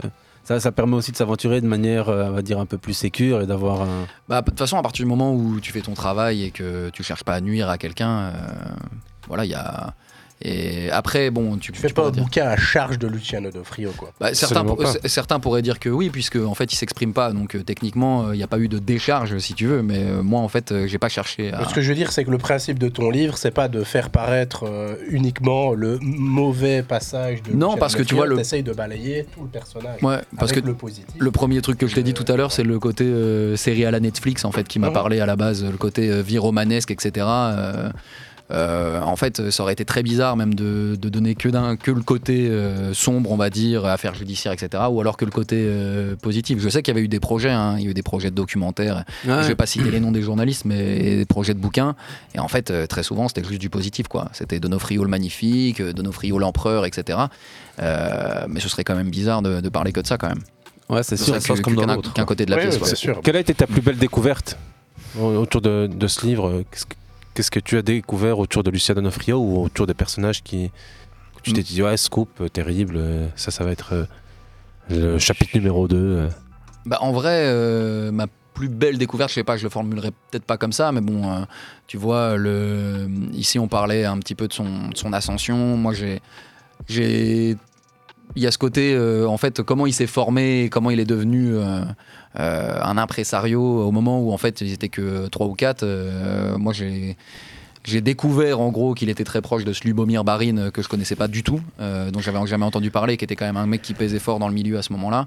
Euh, donc ça c'est pas un scoop, mais c'était un truc qui était assez euh, assez plaisant. En gros, en me plongeant dans des archives, je me suis dit ah mais en fait. En fait, quand tu, quand tu fais coordonner les différentes sources, les différentes archives, euh, tu te rendais compte que bah, il était là en même temps, boum boum, et puis après Mhm. tu t'appelles les gens, et puis effectivement tu te dis ouais, euh, euh, on est sur la bonne piste. Et après, il y a aussi ce côté, le passage en prison, en fait, qui avait jamais été révélé ni écrit. Et ça, je pense que c'est une forme de. Ouais, pour moi, c'était complètement dingue, en fait, parce qu'on on me disait souvent pourquoi sortir ce bouquin et pourquoi maintenant? Et moi, ma réponse était plutôt euh, pourquoi pas avant, en fait, parce que euh, en- je pense que dans si, tu demandes, mais en off à tous les journalistes sportifs liégeois, ils étaient au courant. Mais par contre, l'écrire, euh, Ouais, c'est- voilà. C'est croire que la plume devait venir de quelqu'un externe à, à Liège. quoi, c'est- c'est fou. Ouais. Après, après, tu vois, il y, a- il y a un débat là-dessus. hein. Tu vois, c'est une affaire qui remonte euh, à 1900 40 ans. 1981. Donc euh, voilà. Mais ici, pour moi, ça fait partie de la trajectoire du, du personnage. Quoi. Plus de 30 Ouais, ans. mais bien tu sûr, sais, il y a y, a- 40 il y a piges, des hein. sujets qui ne sont jamais euh, Mais c'est vrai que. sujets à prescription. Parce que c'est relayé aussi dans, dans le doc euh, sur la RTB il y a un mois. Et, et moi, je regarde ça, je connais un peu. Et on, on sait tous qu'il y a un truc qui n'est pas clair, qu'il y a quelques années, un peu trou noir. Et quand, quand tu dis, ouais, il y a eu, oui, de la prison pour un trafic de drogue, les faits étaient établis, il y a eu une Les 66 condamnation. kilos, le hashish. euh, Ouais, tout ça te semble complètement euh, presque euh, vrai et en même temps faux parce que waouh, on, on l'avait jamais lu ou entendu de cette façon aussi affirmative. Donc ouais, il y a clairement. euh, c'est la première fois réellement qu'il y a un reportage qui s'attaque vraiment. La, les... Le cache investigation Investi- de France TV était pas mal bon non plus, travail, hein. Oui. Mais le problème, c'est que c'était pas basé sur Lucien Donofrio.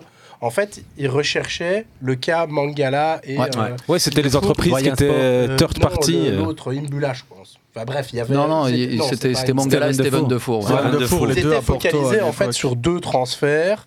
Et donc, ils parlaient pas vraiment. On parlait de- plutôt de la tierce partie Voilà. avec Doyen C'était. Luciano Donofrio, mais Doyen s'attaquait Sport. pas à Luciano Donofrio. C'était plus. Doyen Sport. Doyen Sport. Et euh, ces fameuses euh, sociétés qui Third étaient, euh, party, euh, tierce. Ouais, mais il y avait une société qui était localisée à, à Londres et les mecs se ramènent à ça, Londres, ils voient une, une box. une- Ouais, voilà. ils, sont, ils sont même venus à Liège en fait où ils font, ils Le font mec le, court. le, le, le- le- Luciano Donofrio court. Ouais, et Ouais. en fait, c'est pas Lucien Donofrio, il a envoyé son concierge, si tu veux. Son concierge a mis son manteau et son, son béret, et est parti en courant. Excellent. Semi-marathonien, selon la Ouais, c'est légende, ça. c'est ça. Semi-marathonien, 16 heures, ouais.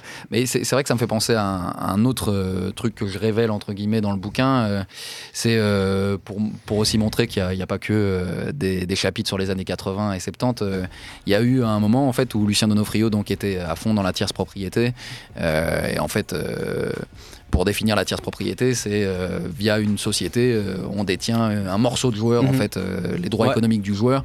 Et c'était à une époque où, par exemple, au Portugal, les clubs n'avaient pas forcément de l'argent pour payer les agents, donc ils leur, euh, ils leur donnaient même parfois, et ça, C'est ça a été le cas pour, euh, ouais. pour Mangala et Defour, où Lucien Donofrio, via une société euh, boîte aux lettres à Londres, euh, avait 10% de ces deux joueurs-là.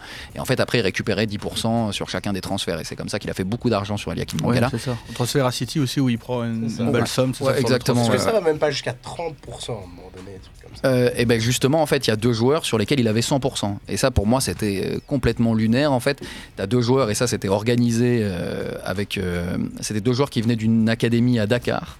Eux venaient de Guinée-Bissau euh, et l'académie à Dakar avait été lancée par Luis Norton des Matos qui maintenant est coach des U23 à Serein. Et, euh, et ces mecs-là se retrouvent à Benfica. Et au moment où ils sont à Benfica, ils signent un contrat. Et, C'est au début des années 2000.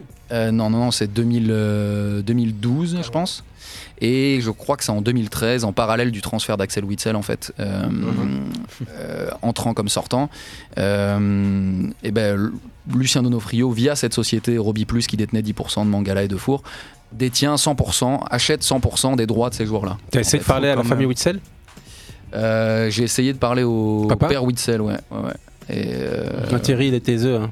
Thierry est un petit peu taiseux, oui. Ouais, Ouais, ouais. ouais. On le salue, hein, il est venu ici à ta place euh, il y a C'est vrai 3-4 mois. Euh, mais 3-4 mois x 3 Ouais, il y a le temps an, passe. C'était l'année passée, ça, c'est l'an passé. Les gars, vite fait, autour de, justement, de, parce qu'on peut pas parler non plus trop de, des montages financiers et, et des mécanismes de, de- de- Certains parlent d'évasion fiscale, d'autres de fraude fiscale. Moi, je préfère quand on parle de fraude parce que l'évasion, ça fait penser aux prisonniers qui s'évadent dans les films sympas. Ici, on a le procureur adjoint du tribunal de grande instance de Marseille, Marc Simamonti, qui dit Luciano Frio est un des premiers à s'être organisé dans une dimension internationale en constituant de multiples sociétés, au-delà de son activité dans des paradis fiscaux, des temples de la fiducie et du secret bancaire, Liechtenstein, Pays-Bas, Lugano, Dublin, Monaco, Panama, Londres. C'est aussi ça la, stratégie euh, d'Onofrio et son système. C'est un- une opacité, une ingénierie financière, c'est être bien accompagné. Tu l'as senti ça autour de tes contacts, de tes prises d'infos, ou, ou c'est simplement parce que on sait aujourd'hui que c'était juste un, un monstre de, de- de- allez, des affaires, du, Bah, il était, il bien business. conseillé en fait. euh, le, le- le cerveau un petit peu de tous ces montages, c'est Maurizio Del Menico, euh, qui est un fiscaliste suisse basé à Lugano et, euh, et avec qui il a fait beaucoup d'affaires euh, et qui était notamment le gérant de cette société là dont on parlait Roby Plus. et c'est vrai qu'on parlait de l'after RMC tout à l'heure. Il y avait une bonne remarque de Thibault Leplat dans, dans l'after qui disait qu'en fait c'était. On parle souvent de facilitateur, mais en fait il facilite pas tant que ça. Il simplifie pas les choses. Et, et c'est vrai que bah, en fait, ouais, on les complexifie avec des circuits qui rendent très opaques les, les- les transactions. Euh, voilà, et Sous ça- couvert de soi-disant avantager le joueur. hein. Ouais, on est Ouais. toujours dans les intérêts. Bah, pour- Ouais, puisqu'on dit que soi-disant, Ouais. voilà, t'as- si t'as un bon agent, t'auras un meilleur salaire. Mais Bah, lui, il se prend Bah, pour le coup, beaucoup pour plus le coup, pour le coup, poche. oui, oui, oui, pour le coup, oui.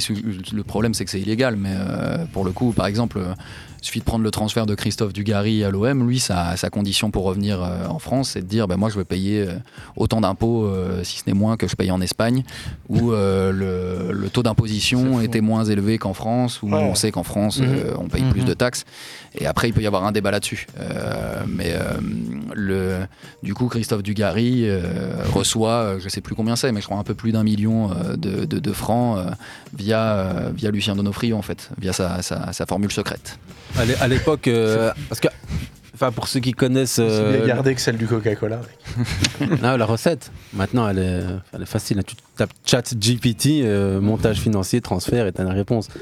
Mais non, plus sérieusement, parce que là tu as évoqué Christophe Dugarry, on a parlé ici de, de la déclaration du procureur euh, marseillais. Marseille était déjà l'un des premiers, enfin une des premières grandes places de Luciano Donofrio. Il y a eu le Portugal, il y a eu l'Italie, il y a eu Marseille.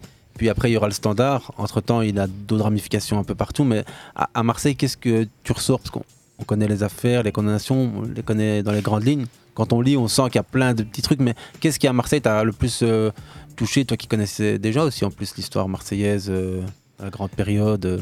Qu'est-ce qui m'a le plus frappé Je sais pas, mais ce qui m'intriguait le plus, c'était sa relation avec Bernard Tapie, en fait, savoir comment ils ont Mhm. commencé à travailler ensemble, comment ils se sont rencontrés. Il se trouve que. Roland Courbis Ouais, c'est via Roland, Roland Courbis, Courbis. en fait. euh, à ce moment-là, en fait, Roland Courbis, euh, donc euh, Bernard Tapie reprend euh, l'Olympique de Marseille en 86, et à ce moment-là, Roland Courbis est un espèce de manager à l'anglaise du Sporting Club de Toulon, qui est un peu un espèce de club filial, en fait. euh, bon, c'est très opaque, mais Ouais, ouais, ouais. euh, qui est un club euh, filial de manière officieuse de, de l'Olympique de Marseille. Marseille le prête de l'argent même à Toulon. Comme il y a eu beaucoup d'affaires comme ça avant. hein. Ouais, ouais, bien sûr. Et il prête aussi des joueurs. Et en fait, euh, euh, Lucien Donofrio est proche euh, d'Arthur Georges, qui va devenir ensuite le coach du PSG, et qui à ce moment-là est coach du Matra Racing, qui veut recruter un joueur de Toulon, et qui mandate Lucien Donofrio sur le coup. Lucien Donofrio rencontre Roland Courbis, et Roland Courbis lui file le numéro de Bernard Ça Tapie. bien, ouais. ouais, voilà. Et, et en fait, les deux profils ont bien matché, et moi, c'était ça qui m'intéressait, en fait, savoir comment ils ont pu devenir vraiment amis. Parce que Bernard Tapie, bah, voilà, on, on connaît le personnage. Mhm. Et ils sont. euh, il y a, après, il y a plein de légendes autour d'eux. Mais tu vois, il y a, il y a l'anniversaire, je pense, c'est les 40 ans de Lucien Donofrio. Bernard Tapie euh, chante euh, J'aurais voulu être un artiste à son anniversaire. euh, à Liège, où tu as même le, le mari de Chantal Goya, Jean-Jacques Debout, qui est là. Truc Vraiment, bah, de c'est des dingue, trucs. euh, là, tu te dis, c'est quoi dis, c'est également- C'est quoi cette brochette? C'est quoi ces Ouais, c'est connexions. C'est Exactement. et, Vas-y, vas-y. donc tout ça, ça part de Marseille. Après, euh, t'as aussi, euh, moi, ce qui m'intéressait, c'était de savoir qui l'avait fait vraiment comme transfert. Euh, C'est clair que à un moment donné, Marseille avait euh, des grosses difficultés financières parce que le modèle, le business model de Bernard Tapie, c'était surtout de se faire prêter l'argent par les banques et de dire on va avoir des bons résultats. Et en fait, Marseille était sur le fil du rasoir tout le temps, quoi. Et euh, quand, euh, je pense, que c'est juste après leur victoire en Ligue des Champions, ils doivent vendre et ils vendent Marcel de Sailly au Milan AC. Et Lucien Donofrio, à ce moment-là, file, file un coup de main et ouvre son carnet d'adresses pour, euh, pour aider, euh, aider son pote à vendre euh, au meilleur prix Ouais. ses joueurs. Quoi. Et c'est lui qui fait aussi Rudy Voleur, non? Ouais, c'est ça. Mhm. Ouais, en fait, euh, si tu veux, Rudy Voleur, enfin en tout cas. euh, Deschamps aussi. Deschamps, Zidane. En gros, en gros Lucien Donofrio est cité dans la première affaire des comptes de l'OM. Et euh, t'as un procureur à l'époque qui fait un rapport où il dit que sur deux transferts de l'OM, euh, t'as des sociétés offshore qui sont liées à Lucien Donofrio. Là, je pense que c'est la société IAM qui est basée au Liechtenstein. Euh, parce que Ouais. Liechtenstein, c'est mignon, évidemment. Et, euh, et en fait, euh, t'as des factures qui vont vers cette société. Euh, pour Rudy Voleur et Rafael Martin Vasquez, qui était un international espagnol. Et, euh, je pense, euh, je l'explique dans le bouquin, qu'il n'y avait pas vraiment moyen de vérifier s'il y avait vraiment eu des prestations sur ces transferts-là. Et, en fait, quand tu regardes le, parcours de Rudy Voleur, à ce moment-là, il a l'AS Roma, je pense. Et, c'est clair que Lucien Donofrio a joué de son entre-gens pour, faire ce transfert-là. Alors après, comment est-ce qu'il a été payé, etc. Et pour le coup, il a été acquitté dans cette affaire. Il était il est en appel. On, est en plein dans l'histoire, en même temps on est aussi dans, dans- dans l'histoire contemporaine. On- Il suffit de regarder du côté de la Juventus. La vieille dame a, ramassé une, une pénalité méchante la semaine dernière de par 15 euh, ouais, 15 points. méchante ou pas méchante? Oh, ouais, mais ça, ça commence avec ces 15 Ça commence points, mais après il y a des sanctions financières auprès de toutes les personnes impliquées. Et on parle de quoi? On parle de transfert ou de prêts douteux avec des surévaluations manifestes des joueurs. Et c'est les, les- les montages financiers d'aujourd'hui où on, on- on- on évalue et on monnaie comme ça un peu la valeur d'homme. Et, et ici, enfin, l'esclavage moderne, tout ce qu'on parlait tout à l'heure, les, les droits d'image, la tierce propriété. On est clairement ici autour de jeux fiscaux, financiers, comptables, amortir des joueurs sur 5 ans, 10 ans, combien coûte, combien coûte Pjanic à la base, 20, 20 millions, 70 millions, 60 millions. Ouais. Et donc la Juventus se fait taper sur les doigts méchamment par la, la justice sportive et la justice même, euh, euh, on va la dire, direction italienne. a remis sa décision. sa Ouais, décision exactement, aussi, et t'as- euh, C'est quand même pas rien. Mais pour une fois, c'est pas la faute d'Allegri, c'est ça? J'ai- envie de reparler d'un transfert qui m'avait choqué à l'époque, c'est celui d'Hector Fabian Carini, qui avait été prêté donc via les connexions Ouais. de Lucien. Mm, mm, ouais, ouais. Depuis la Juventus au standard, il avait été nullissime pendant deux Carini. ans. Nullissime. Et genre, deux ans après son retour à la Juventus, il est vendu pour 10 millions d'euros à l'Inter Milan. Ouais. Alors qu'il était complètement réserviste à la Juve et qu'il n'a jamais rien eu pour lui. 10 millions d'euros et puis deux ans après, Calciopoli, la Juventus descend en... Ben, C'était clairement euh, du, du Ouais, ouais. blanchiment d'argent. Il n'y a pas d'autre façon d'exprimer Après, ça. c'est- ça, je sais pas, mais il y avait, en tout cas, quand- sur- parce qu'il est, il est passé au standard, comme tu disais, il y avait des gros, gros doutes de la justice liégeoise sur le transfert de Carini. Ça fait partie des, des transferts sur lesquels ils ont beaucoup investigué, euh, Fabien Carini. Je me rappelle plus des détails Ouais, exactement, mais il y avait des gros, gros doutes euh, sur euh, la façon dont avaient été opérées les transactions autour de ce transfert-là. Mais on, est En tout cas, exactement il y avait dans. une- ce que je voulais dire, c'est qu'il y avait clairement une Surévaluation, ouais. pardon, de la, de la euh, valeur du joueur parce qu'il valait Il jamais. paraît que 10 c'est l'élément le plus difficile à déterminer, c'est comment on, on évalue la valeur comptable d'un joueur de foot. Il y a des choses qui te semblent réalistes et d'autres pas. Un Oui, oui. réserviste qui n'a aucune référence, qui est transféré. Mais c'est 10 pour ça qu'ils sont fait ta- c'est pourquoi ils ont été condamnés. La Juventus, il y a aussi la Sampdoria et, et je crois. Mais il y en a plein. Buffon, 50 En fait, millions par ouais. Juventus. C'est Ouais. une méthode italienne, hein, euh, quand même. Ça se fait beaucoup en Italie. Ouais, le- Il y avait aussi des, des- des- des gros doutes sur la façon dont s'était fait le prêt de Zinho Van Eusden à, au standard. Ouais. Euh, et, et ça, le, tu te demandais en fait si c'était vraiment un prêt, si euh, il y avait euh, une, une vraie option d'achat, s'il y avait eu vraiment de l'argent qui avait été versé. Mais la construction financière est tout à fait bizarre en fait. Ils Ouais, se en font prêter qu'une offre de 15 millions et une offre de rachat de 16,5. Attendez les gars, parce qu'à un moment, je crois que l'émission elle est spécialisée pour les fiscalistes et les comptables. Et Non, mais- c'est ce que je voulais dire justement, Nicolas. C'est une des choses les plus, on va dire, les plus euh, casse-tête en étant sympa autour de, de- du livre, les, les chiffres, euh, les. Ouais. clairement. Ah ouais, ouais, ouais, moi c'est pas ma spécialité de base, donc euh, c'est sûr que c'est. C'est le, le- on va dire, c'est le moins romantique, donc c'était très difficile de le rendre euh, intelligible. Et pourtant, c'est le truc. T'as supprimé le des pages par rapport à ça? Euh, pff, ouais, j'ai essayé de simplifier quand même. C'est- C'est pourtant le truc le plus important. Hein. Ouais, mais que- bon. Je veux dire, Non, je veux dire, en on- tant que lecteur, euh, je veux dire, moi j'ai envie de lire ton bouquin pour voir entre guillemets les, les premiers chapitres qui que j'ai vraiment kiffé. D'ailleurs, il y a un moment où je, lis le bouquin et, tu- et j'avais envie de commencer le chapitre, je voulais pas être interrompu parce que c'est le côté, on va dire, un peu plus romanesque, quoi. C'est le côté le plus, le plus sympa, le plus. Bah, t'es en train de Ouais, lire ouais, l'histoire ouais, d'un mec, comme tu dis, c'est, c'est- on aurait pu faire un film, on peut toujours encore en faire un film, quoi, je veux dire. Nous, c'est on a- clair. On s'est proposé Allez. pour acheter les droits. hein. Ouais. C'est vrai on a déjà Ça envoyé ça à Keynes. À. Keynes. Ouais, ils ont Ouais. accepté à hauteur de 100 000 euros et 10% C'est pour toi. Ah, 10% quand Ouais, même. ça va. Ah, ça va, c'est plus que ce que j'avais négocié. Daniel Van Buyten, Rudy Voller, Titi, euh, Dugarry, t'as De Sailly, il y a de, de bas de page où tu dis qu'il a pas souhaité euh, communiquer, mais t'as quand même eu les numéros. Ouais, je l'ai eu au téléphone, ouais. Ok, il faut les envoyer, on va distribuer ça sur les réseaux sociaux. Ouais, ouais, bah, Marcel, Marcel Desailly est jamais le, le plus sympa, hein, on va dire. Ouais. Euh, je l'ai eu. euh, je l'ai eu deux ou trois fois au téléphone, à chaque fois ça a duré 30 secondes. Et une fois, je l'avais eu pour parler d'Eden Hazard, et là, il m'avait envoyé un message vocal. euh, tu sens, tu sens le consultant qui est drillé, euh, en gros. euh, il dit Ouais, on fait un truc sur la centième sélection d'Eden Hazard, etc. Je lui envoie un message WhatsApp. Et il m'envoie un vocal de 30-40 secondes, comme ça, où il me, il me déroule un truc, euh, mais tu sais, avec des Ça lieux sent communs. la euh, personnalité et l'envie quoi. Ouais, c'est ça. On a affaire à, de- à C'est franchement décevant d'entendre ça. de Saïd, quoi. C'est. À une moindre mesure, ça fait penser à, à les longs couteaux. Le- Les Kens, euh, maintenant qu'on a réussi à créer le contact, quand on l'appelle pour parler de n'importe quel joueur Oh, ou mais c'est un bon client. hein, c'est un bon client, mais je veux dire, Mais par contre, ouais, il Ça avant de la tra- avant, ouais, il adore ça, il adore raconter sa vie. c'est- Ouais, ouais. Re- re- Revenons à, à Donofrio à Marseille. C'est ça quoi.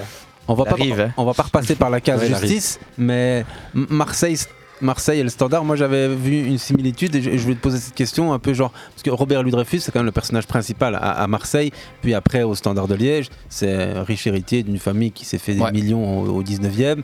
Le, le- le gars il est là tranquille, toujours en short basket, une sorte de. Ouais, c'est- le type qui, qui- qui pèse lourd, on dirait pas. Il Ouais. est sympa comme tout. Il tape des pokers avec des, Des truands. des truands. il est en hélico tranquille du côté de Lugano ou de la Suisse, là où il fait bon vivre. Et enfin, il, il est sympa et il aime les gens sympas. Il, allez, ça Ça sympathise. colle. C'est- Il est charmé un peu par Luciano Nofrio, Bernard Tapie. Ces trois-là forment un beau petit triumvirat et il s'embarque dans une aventure au standard. Et je m'étais dit, Robert Ludrefus a eu de la chance d'avoir Lucien Onofrio et Bernard Tapie, surtout Lucien Onofrio parce que ça va être vraiment lui le magicien à, à- à bord du paquebot Sclessin. Alors que Bruno Venanzi, homme d'affaires, toute proportion gardée, qui pèse lourd, le mec vient de vendre de- à Total l'Empiris, il a de l'oseille et il rachète un club qui kiffe, mais il est mal entouré. Il y a pas de. T'es d'accord avec cette comparaison? Il n'a pas de magicien lui. Ouais, bah c'est sûr que euh, ça a été très compliqué pour Bruno Venanzi parce que c'est au niveau de l'entourage. euh, au début, bah, on avait parlé de Daniel, Daniel Van Buyten. euh, Je ne sais pas si Daniel Van Mhm. Buyten était si compétent que ça. Euh, Il y avait aussi euh, Christophe. Renard? En roté. Je pense qu'en roté, exactement. Ouais, ouais, ouais. C'est Mais en Olivier fait, euh, Renard qu'ils auront probablement pas dû virer. Ouais, moi je pense qu'Olivier Renard, par contre, fait bien son boulot. Mhm. Pour le coup, euh, le- les passages et les profils qu'il avait proposés, même euh, au standard, ont été recrutés après qu'il soit parti. On lui a même redemandé ensuite euh, la liste des joueurs qu'il avait scoutés. Euh, comment il s'appelait? Gavory. Gavory, par exemple, est recruté euh, après le départ d'Olivier Renard, alors que c'est Olivier Renard qui en avait parlé. Euh, mais oui, il y avait un petit problème au niveau de l'entourage pour Bruno Venanzi. euh, et euh, il y avait des relations un peu troubles avec Christophe Enroté, en fait, qui fait qu'il avait euh, une grosse influence au club. T'as l'anecdote avec Daniel Van Buyten, où dans leur groupe WhatsApp, je vais dire une connerie, mais genre euh, Oli- euh, Olivier Renard là, dit le nom d'un joueur, euh, et puis il dit, ouais, sur le site Transfermarkt. Et Van Buyten, il fait, ouais, je l'ai aussi ce joueur-là en parlant de Transfermarkt. Ah ouais, carrément. d'accord. Hafid, des anecdotes ou des. Ce que, ce Donc que en ça- fait, le CIP se ridiculise complètement et en fait, à ce moment-là, je crois que Venadi réalise que. hop, Après, il quitte le groupe. Il avait mois. pas vraiment besoin de en ça, fait, hein. le gars n'est pas, euh, n'est pas. C'est pas qu'il est pas à niveau, mais en fait, il, il essaye de se faire passer pour qu'il n'est pas quoi. Dans le micro toujours, parce que je crois que ça Pardon. intéresse nos auditeurs. Et moi, je la connaissais pas, cette anecdote. Non, c'est rien, mais non, elle est connue. connue. C'est- c'est pas avec Transfermarkt, mais c'est exactement la même chose. quoi. C'est un truc Ah, on de est fou, sur, genre, euh, Comme tu diras sur WhatsApp, et le mec il fait Ah, WhatsApp, je, je l'ai aussi. Je l'ai aussi dans mon portefeuille.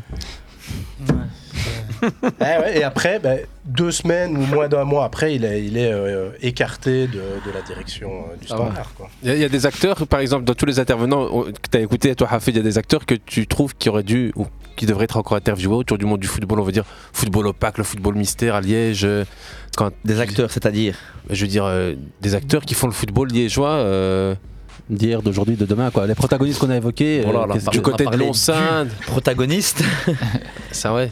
autour. euh, je pense que dans quelques années, ça viendra. Dans quelques dans années. quelques années. Non, mais dans le sens où dans quelques années, certaines choses ressortiront Hmm. par rapport à certaines personnes qui sont en train de faire l'actualité. Oh. Mais je pense que voilà. Ouais, Lucien, a pris, Lucien a pris un grand espace. Ça fait beaucoup plus d'une décennie. Et c'est en cours pour la suite, je pense. Une autre, une autre anecdote après toutes les affaires de Watershey, etc., en 83, donc les affaires de, de ouais. caisse, euh, caisse noire, qu'on appelle Mhm. ça. Euh, donc, euh, c'est la- donc début de la saison euh, suivante. Donc mon père à l'époque il est à Serein et l'entraîneur leur fait oui il y a plus de il y a plus de caisse noire les gars c'est fini il y a plus d'argent sale plus rien et euh, l'attaquant vedette de Serein dont je tairai le nom qui venait du Standard les gars il sort bon, tu parles d'une période là. Donc, 200 000 euh, balles. t'en as assez Ouais, dit. T'en as assez dit, donne le nom, c'est tout. importe. Il sort 200 000 balles comme ça, il fait euh, de, de sa veste. Et les gars, ils lui font, mais putain, t'es con, qu'est-ce que tu fais avec ça? Et en fait, le gars venait de se faire payer en blague. Ouais, Alors ouais. que l'entraîneur lui a dit, ouais, les gars, c'est fini, il n'y a plus de blagues. Il n'a pas fait passer le message, à mon avis. Donc, euh, comme quoi, à son le attaquant. football main propre, on a déjà voulu le faire dans les années 80. Le plus, On veut encore le faire aujourd'hui. Ah, le non, plus bel exploit pour toi de Donofrio dans sa carrière, c'est quoi? Le plus bel exploit? Ouais. Euh, bon, En fait, il y en a un premier et qui est assez méconnu au final euh, ici, c'est le, le fait d'avoir été euh, un petit peu la- le cerveau sportif du FC Porto, euh, champion d'Europe en 87, avec la Madgère de Rafa Ouais. Et c'est vrai que moi, je savais qu'il avait été au FC Porto, mais j'avais pas forcément fait la connexion avec ça. Et quand tu regardes les archives, bah, du coup, on le voit dans le docu. Mhm. Euh, Quand j'étais en train de regarder les archives, je vois, putain, c'est. Donofrio avec les Ouais. cheveux euh, qui est en train de mettre une petite baffe euh, à son joueur et tout, euh, tu vois.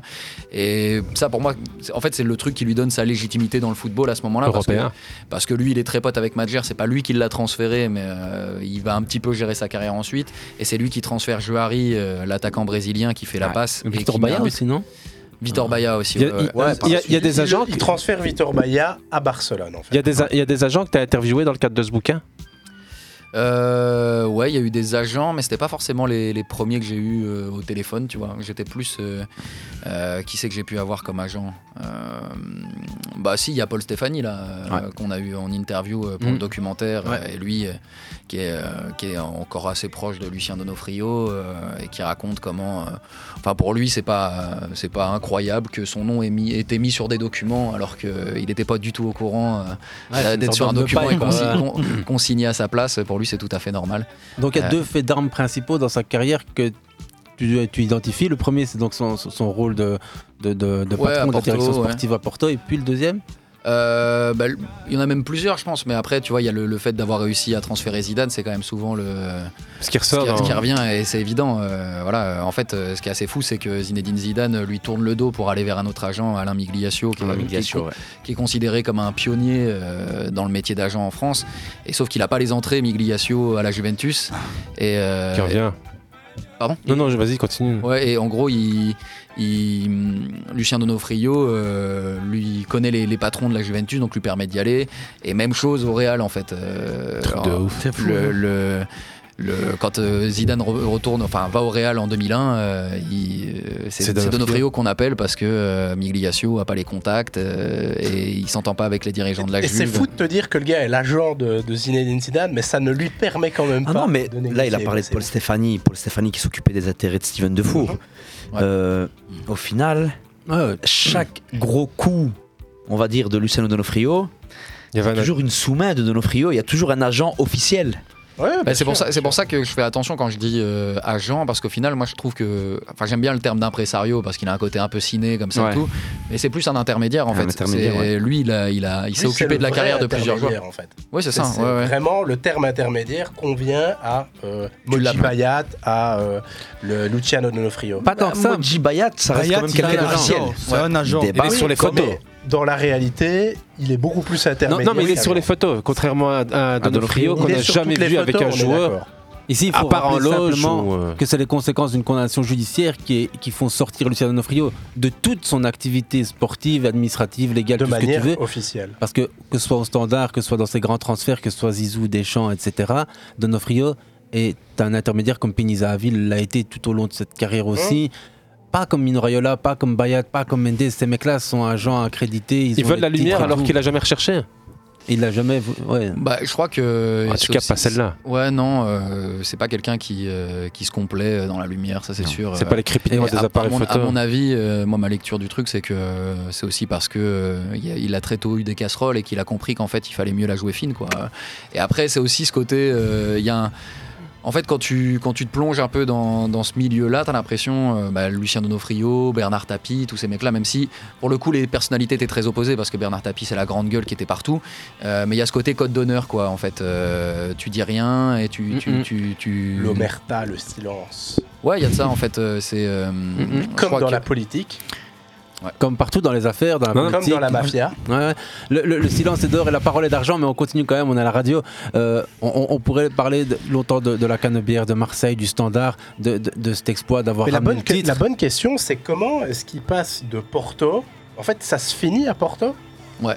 Qu'est-ce qui se passe qui fait que ça finit Parce que le gars, quand même, remporte la Ligue des Champions en 87, c'est exceptionnel. Ouais, en fait, ce qui se passe, c'est que donc il remporte euh, la Coupe Avec d'Europe quelle des clubs. fonction officielle Bah, en gros, il a pas vraiment de fonction officielle. Il est directeur sportif avant que ce soit un métier, si tu veux, à ce moment-là. Ouais. T'as pas de directeur sportif Ouais, à cette époque. il a la direction Et donc sportive. lui, en fait, quand il arrive à Porto, il est dans un espèce de stage au début. euh, tu vois, il a, il a quelques mois pour faire ses preuves. Et c'est à ce moment-là aussi, il y a eu une tentative de corruption avec un joueur euh, liégeois qu'il avait placé à Portimonense, justement, à Serge Cadorin, euh, qu'il aurait essayé d'acheter, si tu veux.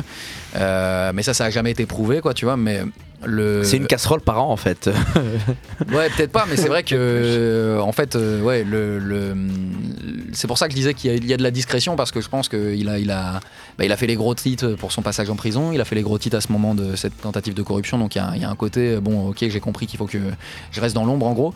Euh, et en fait, progressivement, parce qu'au début, il fait presque les photocopies à Porto, donc euh, progressivement, il s'occupe aussi d'un peu des relations avec les journalistes, et, euh, et en fait, progressivement, il devient un espèce de euh, chargé des relations internationales et sportives de Porto, un espèce de manager général, euh, si tu veux, qui s'occupe surtout du marché. Avoir l'appellation euh, officielle. Ouais, c'est ça. Et du marché. euh, ils avaient l'habitude de dealer un peu avec euh, peut-être des impresarios brésiliens, mais lui, il, il élargit le spectre en fait. Il va chercher des mecs plus loin. euh, bah, par exemple, Johari, euh, qui était un joueur brésilien qui appartenait à l'Inter à ce moment-là.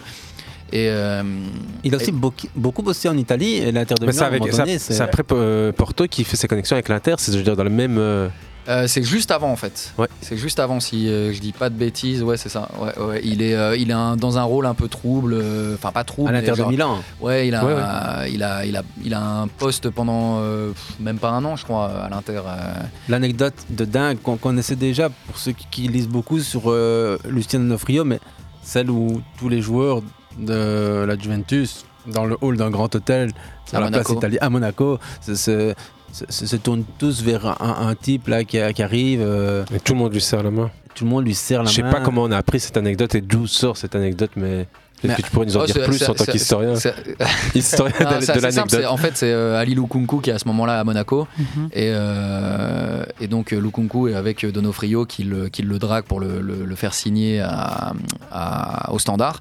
Et je pense qu'à ce moment-là, on est en 98, je pense. Enfin, en tout cas, Monaco Ouais. joue un gros match de, de- de Ligue des Champions contre la Juve.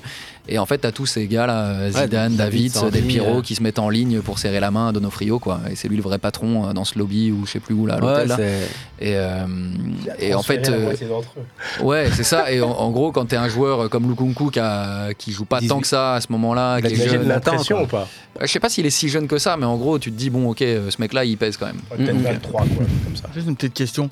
Au niveau de, de Nofrio, dans toute sa carrière, etc., c'était quoi sa plus grosse force? Est-ce que c'est de te mettre quasi jamais personne à dos? Parce que quand il arrive au standard, enfin je parle beaucoup du standard parce que ben, c'est les années que j'ai connues, on voit qu'il fait venir Zidane pour, euh, bah, pour un soulier d'or, on voit qu'il fait venir Deschamps, on voit qu'il sait placer son frère où il faut, Mm. où il fait même jouer, je crois, son, son petit-fils, euh, un match, euh, il fait le rentrer contre Anderlecht, Federico euh, Francesco Donofrio, Donofrio, son- son neveu. son neveu. On voit que Le fils de ici à. Serret, il y a le fils de Conceição qui arrive. Est-ce que Un le des fait, fils. un des fils, ouais, parce que Il là, a à l'Ajax, c'est Il important. fait venir le Real de Madrid à Sclessin. C'est ça. Est-ce que c'est ça sa plus grosse force c'est de garder contact sans se mettre vraiment personne à dos parce que quand on voit tout ça, Oui. on se dit qu'il garde toujours un contact à gauche ou à droite avec quelqu'un. Il entretient Euh, ses relations. Ouais, c'est ça, ouais. euh, je sais plus quelle formulation que j'avais utilisée Exact. dans le bouquin, mais c'était, euh, je sais plus, ne jamais rompre euh, les liens, toujours les entretenir. en C'est ça Parce que si tu veux, euh, bien sûr qu'il a des ennemis, mais euh, au final, c'est quelqu'un qui a toujours su euh, euh, souvent pas dépasser les limites et pas se mettre trop de monde à dos et en gros euh, toujours garder la possibilité ensuite de travailler avec cette personne-là. souvent, il y a des Ça fait partie de ses, se- c'est ça, ouais. ouais. Ça fait partie de ses forces en fait. Je dirais pas que c'est sa plus grosse force, mais c'est clair que son carnet d'adresses, euh, cette faculté à toquer aux bonnes portes, ça fait partie de ses. Et le fait d'être officieusement officiellement lui- aussi. Lui-même. On s'écoute un petit live, quelqu'un qui voudrait intervenir et nous parler de, du monsieur.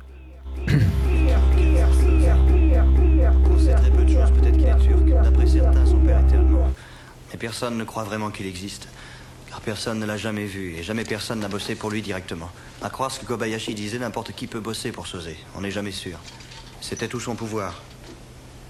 Le coup le plus rusé que le diable ait jamais réussi, ça a été de faire croire à tout le monde qu'il n'existait pas.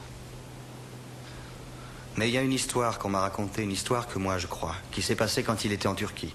Il y avait une bande de Hongrois qui voulaient leur propre organisation. Ils avaient pigé que pour prendre le pouvoir, il n'y avait pas besoin de flingues, ni de pognon, ni d'être nombreux. Il suffit de la volonté d'oser faire ce que les gars d'en face n'oseront pas. Au bout d'un moment, ayant un peu établi leur réseau, ils s'en sont pris à Sosé. Lui débutait à l'époque, il trafiquait de la dope à Ankara. Les Hongrois débarquaient dans sa baraque à l'après-midi pour lui piquer son territoire. Coup médiatique. Il fait l'étalage de son carnet d'adresses.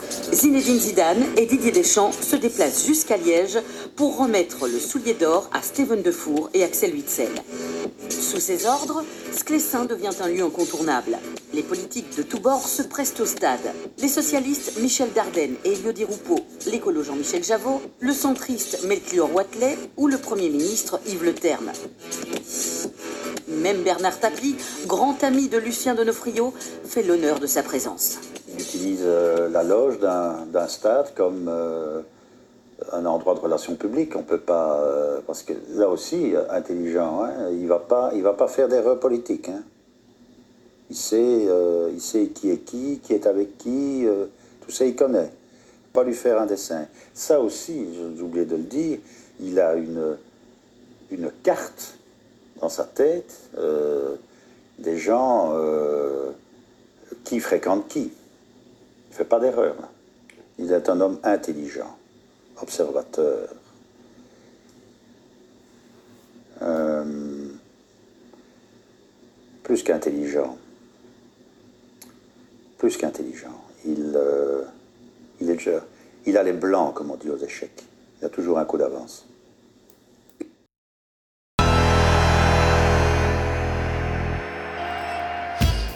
Voilà, a- on s'est écouté Kaiser Soze et je- pour ça je suis content. Courtois Facebook ne nous a pas Ouais. arrêté. Et juste après, il y a- y, y Courtois autour d'une. Papa, Alain, Cour- Alain Courtois. Ouais, Alain Courtois. Mais qui, qui parle. Ouais, parce qu'il y, y a- il y a Julien, le fiston qu'on connaît. Euh, une pensée On à. Thibaut.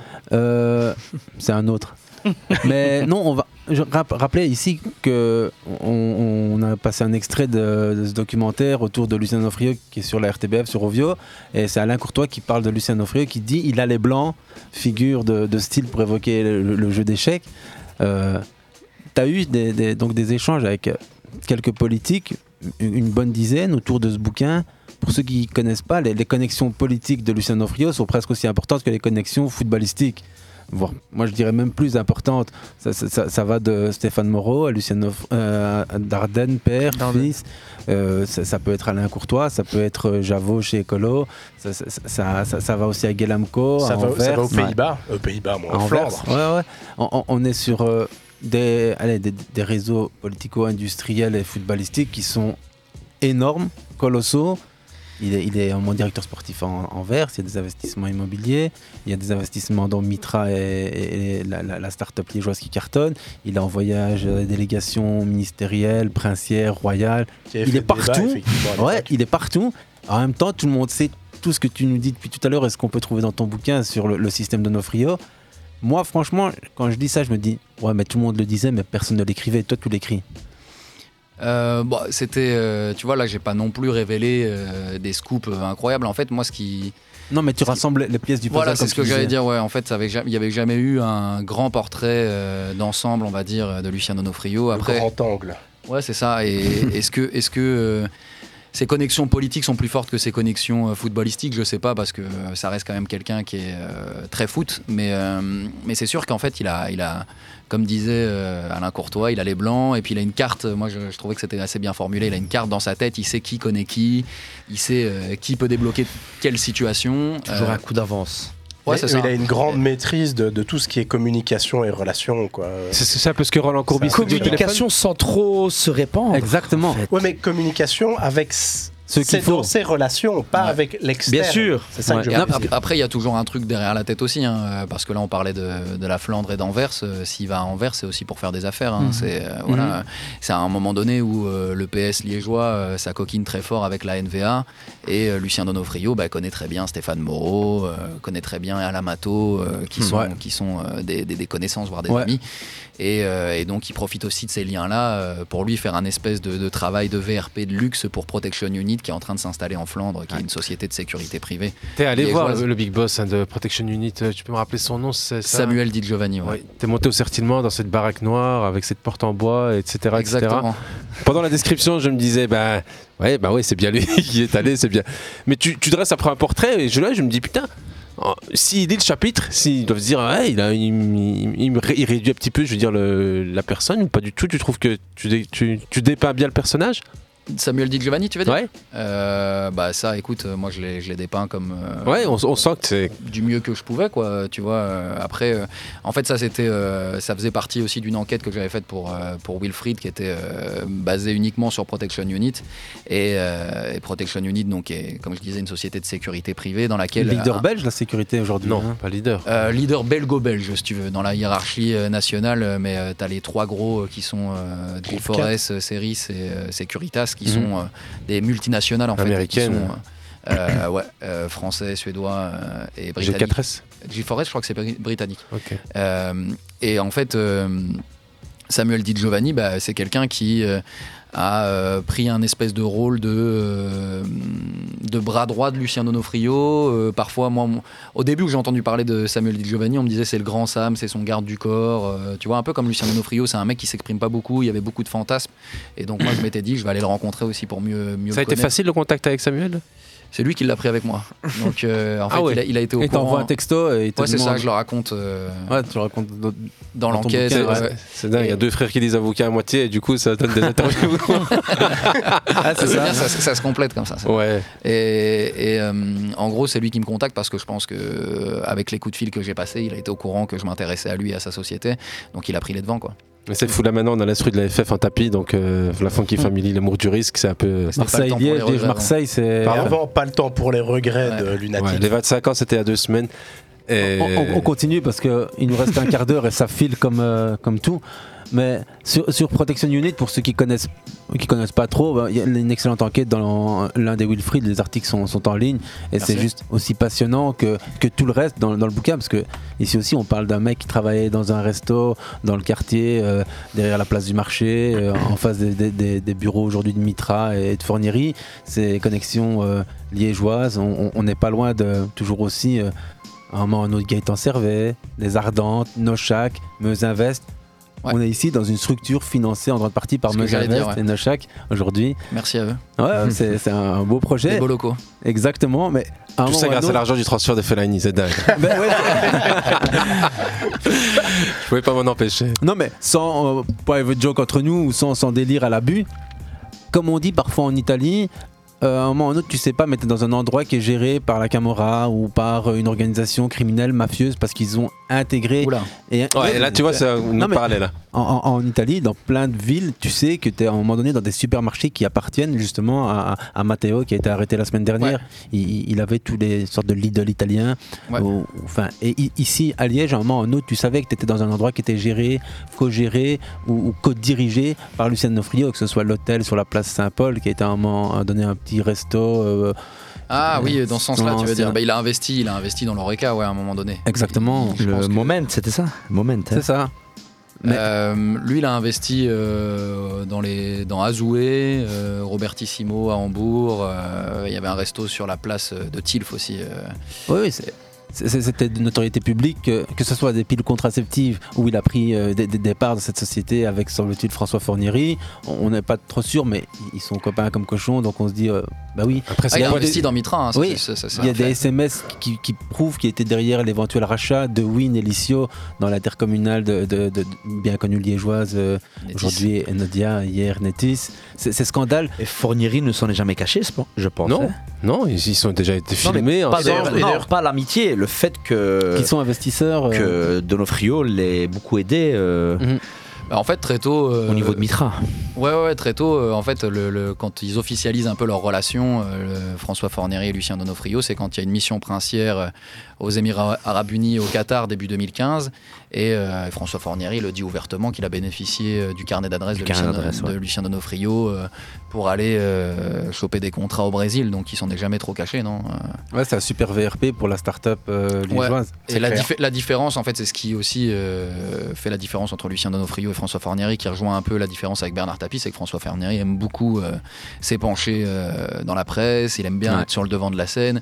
Bah là, on le voit, hein, nous on est liégeois, place cathédrale, euh, il y a une énorme, euh, il y a une aussi, ouais, avec FF euh, sur la plaque d'immatriculation. Il y a sa, il y a une énorme statue qui surplombe maintenant la place Place cathédrale. cathédrale. C'est sur sa terrasse en fait, au-dessus du Zara.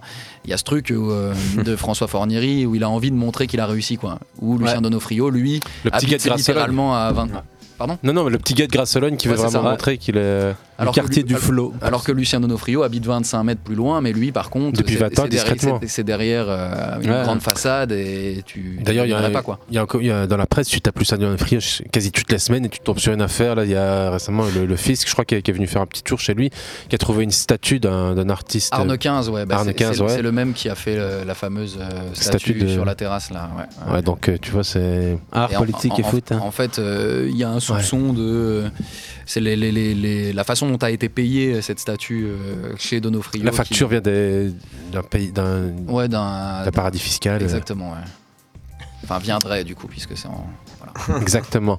Euh, Jo- Jordan part en mission. Il va aller du côté de la place euh, Saint-Paul voir s'il peut, peut pas avoir euh, Lucien en live sur euh, Facebook. Non, je déconne. Il va nous quitter et on, on se rejoint euh, la semaine prochaine. Jordan, merci. Mais pour, pour- pour continuer, peut-être parce que ah, il nous reste que quelques minutes, les gars, n'hésitez pas si vous avez une question. Euh, on, évoquait ici On les a liens beaucoup entre. plus que 10 minutes de questions. en fait.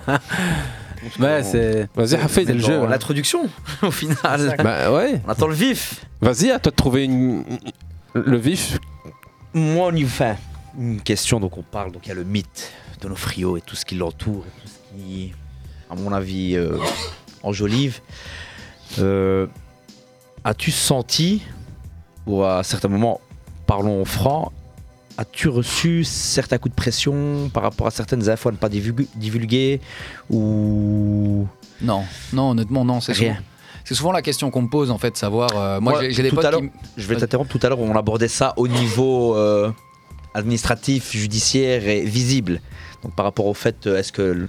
C'est Aziz, je pense, qui te posait la question euh, as-tu eu des nouvelles de l'avocat de, de Nofrio? Mais là, je parle plus de.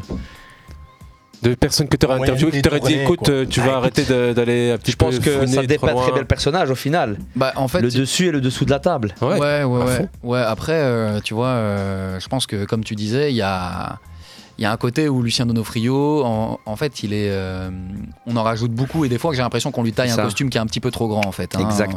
On, a l'impression que c'est quelqu'un euh, qui, euh, qui a une influence telle que en fait euh, tu, tu vas pas pouvoir euh, gratter un petit peu, etc. Et moi, euh, j'ai fait mon travail assez tranquillement, hein, on va pas se mentir. Il n'y a pas eu, j'ai pas ressenti de menaces euh, particulières. Ce qui est sûr, de toute façon, c'est que Lucien Donofrio a pris son téléphone pour appeler des proches, pour leur dire ne parle pas aux journalistes. On va te poser des questions, n'en parle pas. Ou alors des proches l'ont appelé en lui, en lui disant bon ben on aimerait bien m'interviewer à ton sujet. Qu'est-ce que t'en penses? Lui il a dit non, le fais pas. Mais mis à part ça, il n'y a pas vraiment eu de coup de pression. Ce qui est sûr, c'est que et ça c'était marrant. Il y a eu des journalistes parfois en interne qui sont proches de lui. Et lui en a parlé, il a dit il y a un projet de bouquin, de documentaire à mon sujet, et ça nous est revenu aux oreilles. Et si tu veux, là, c'est une- pour moi, une- ça peut être une forme de coup de pression parce que tu vas chercher quelqu'un qui fait partie de ton milieu et qui, en fait, via via, euh, te le répète, quoi, si tu veux. Euh, mais au final, la seule petite pression qu'il y a eu, c'était son avocat, justement, qui m'a dit euh, bon, on, fera, on va lire le bouquin au crible et on fera tous les procès possibles. Mais ce qui, en final, est une position assez normale d'un avocat, je pense. euh, assez normal. Et dorénavant, tu penses qu'il a mis un, un visage sur ton nom Voilà, maintenant, oui, je pense. Là, Tout à l'heure, tu là, parlais, maintenant, euh, tu parlais tu- d'une fois où vous étiez croisés dans les travées du, du Perret, c'est ça à- à ouais, ouais, ouais, ouais. Mais, Mais- euh, mais je pense, je pense qu'en fait, il était, euh, il était déjà au courant de, de mon nom parce qu'il y avait eu euh, cette enquête sur Protection Unit. Et, euh, et ça, c'est sûr qu'il en était au courant puisque je parlais de lui et que François Fornieri même m'avait recontacté après cette interview avec Samuel Di Giovanni. De nulle part, en m'envoyant un texto en me disant qu'est-ce que je vais mettre des bâtons dans les roues d'une société en plein essor, etc.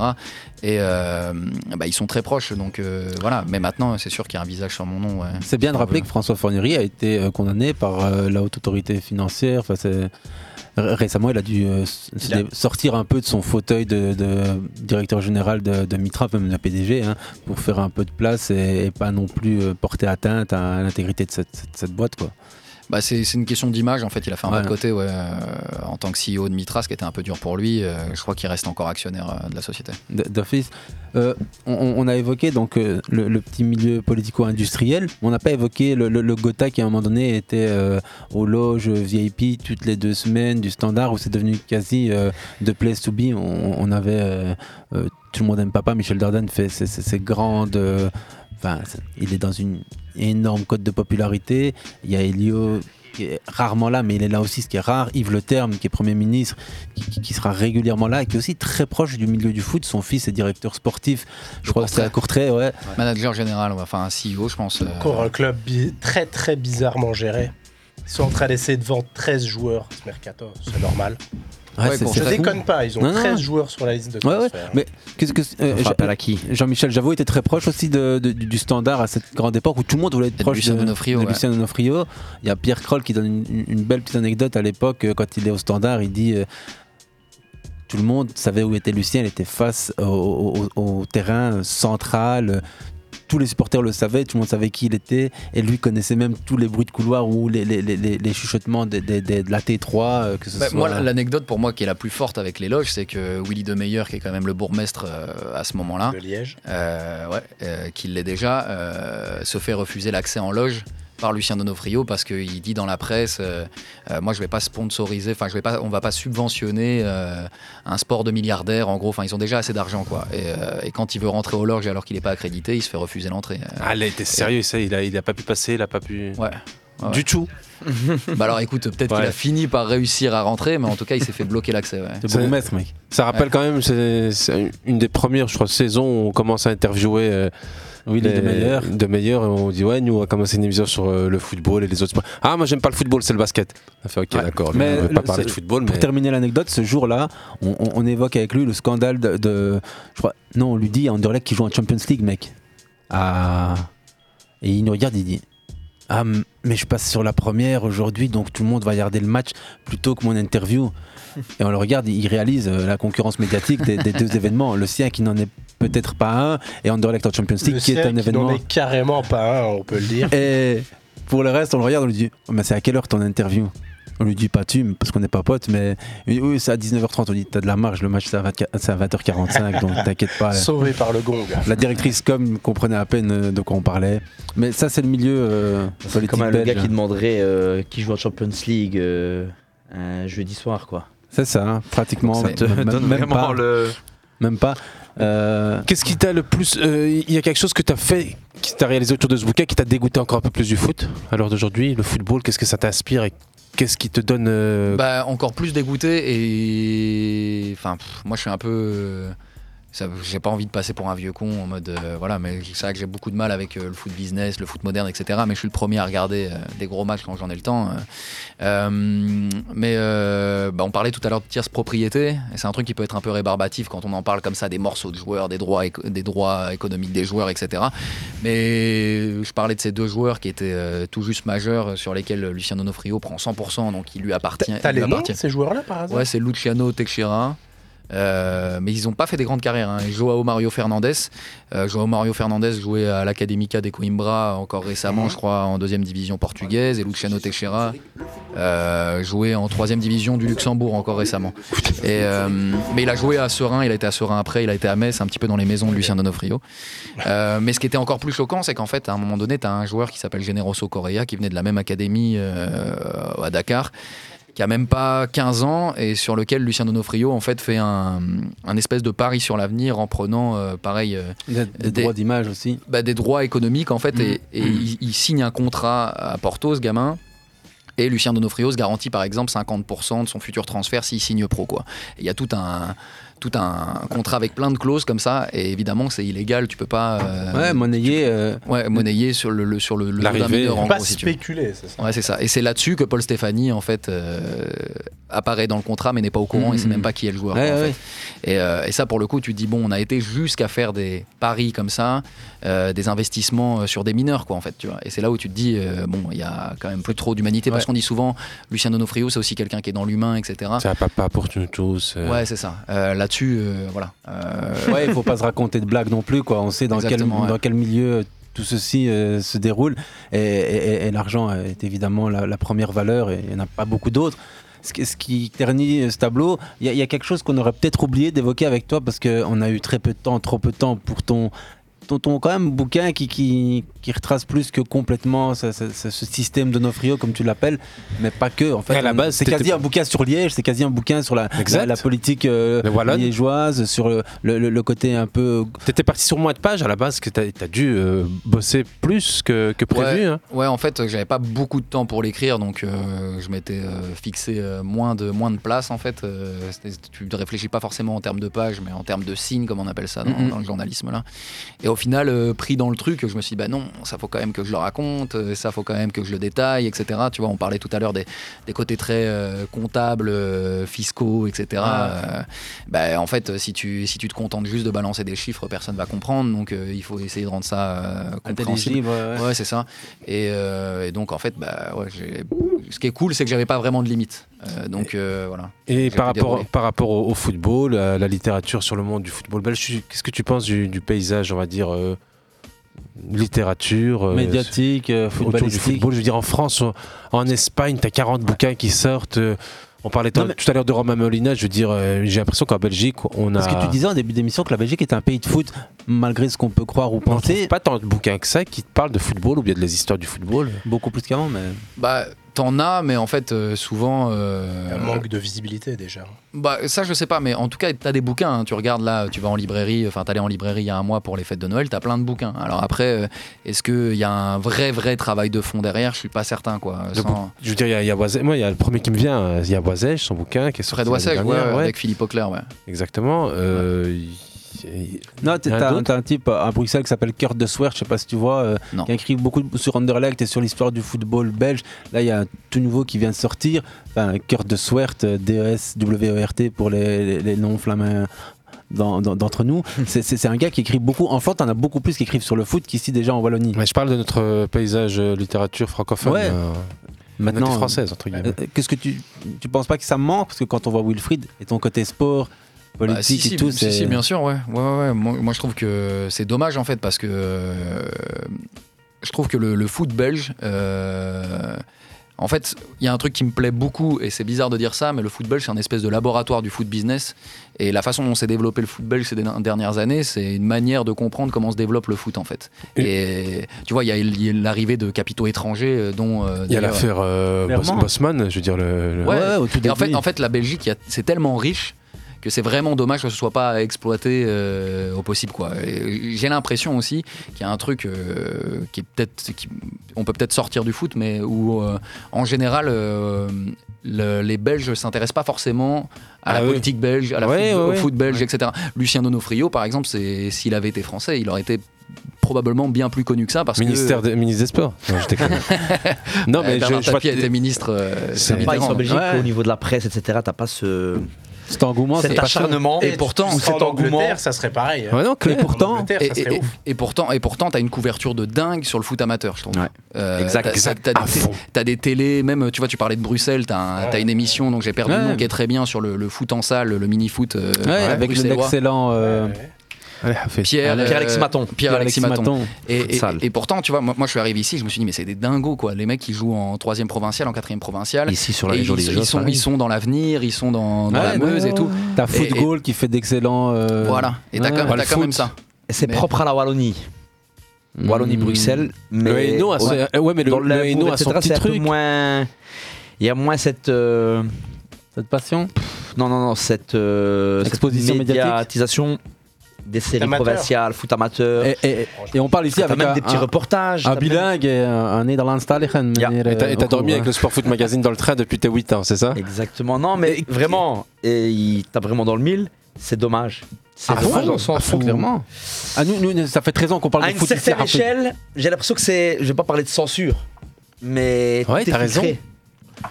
Alors Ah. que la France est un pays aussi qui est très, très, très. Dans... On est très prudent, mais il y a beaucoup plus de, De production. de production, exactement. Là, euh, Nicolas, ton prochain bouquin autour du sport ou du foot Ouais Ou alors une petite Euh, pause Prochaine ouais, enquête, je moi je dirais. Prochaine enquête Ouais, petite pause là quand même, je t'avoue. Ouais. T'as euh, déjà un sujet en tête Approximativement J'ai déjà un sujet en tête, ouais, qui sera dans le prochain Wilfried, euh, mais je peux pas en dire beaucoup plus. Donc, ouais, Wilfried, Ok.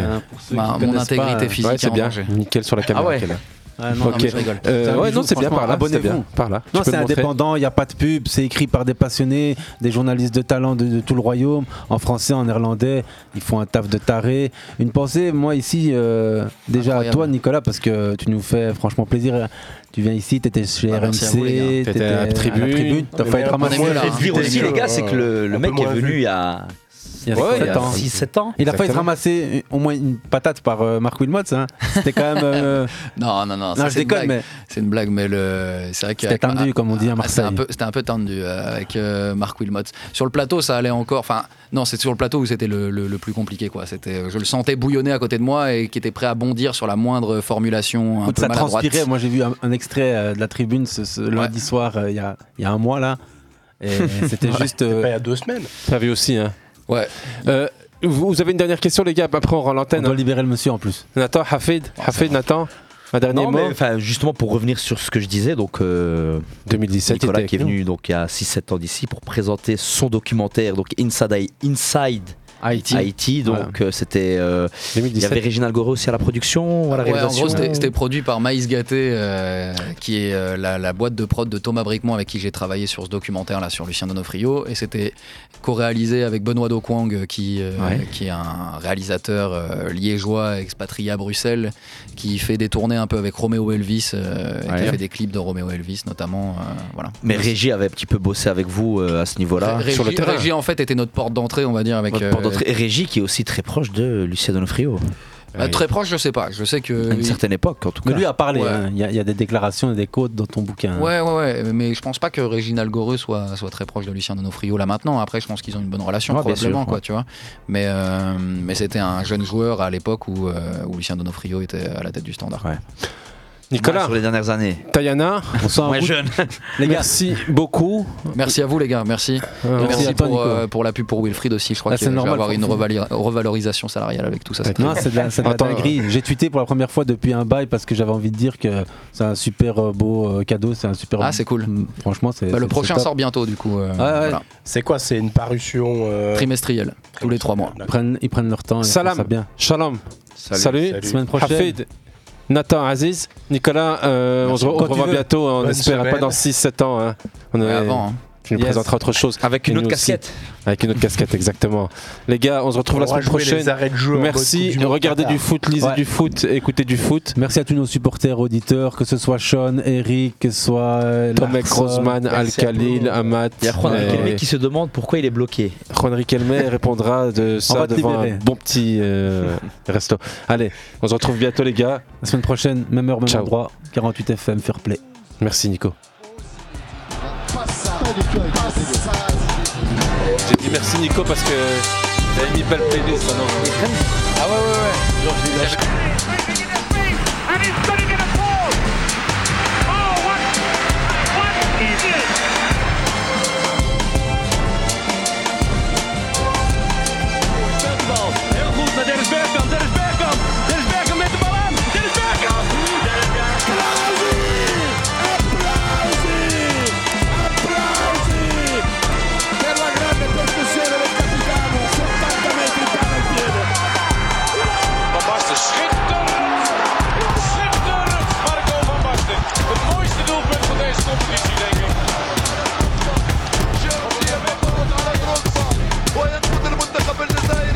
محقق جاوشي يتفوق على ديدييه Wieder Fischer.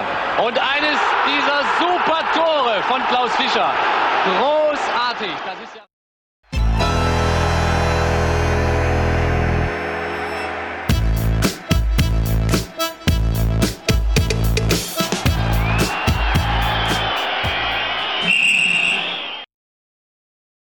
coup médiatique.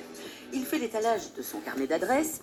Zinedine Zidane et Didier Deschamps se déplacent jusqu'à Liège pour remettre le soulier d'or à Steven Defour et Axel Witsel. Sous ses ordres, Sclessin devient un lieu incontournable. Les politiques de tous bords se pressent au stade. Les socialistes Michel Dardenne et Elio Di Rupo, l'écolo Jean-Michel Javot, le centriste Melchior Watley ou le Premier ministre Yves Le Terme. Même Bernard Tapie, grand ami de Lucien Donofrio, fait l'honneur de sa présence. Il utilise euh, la loge d'un stade comme euh, un endroit de relations publiques. On peut pas, euh, parce que là aussi, intelligent, hein, il va pas, il va pas faire d'erreur politique. hein. Il sait, il sait qui est qui, qui est avec qui, tout ça il connaît. Pas lui faire un dessin. Ça aussi, j'ai oublié de le dire, il a une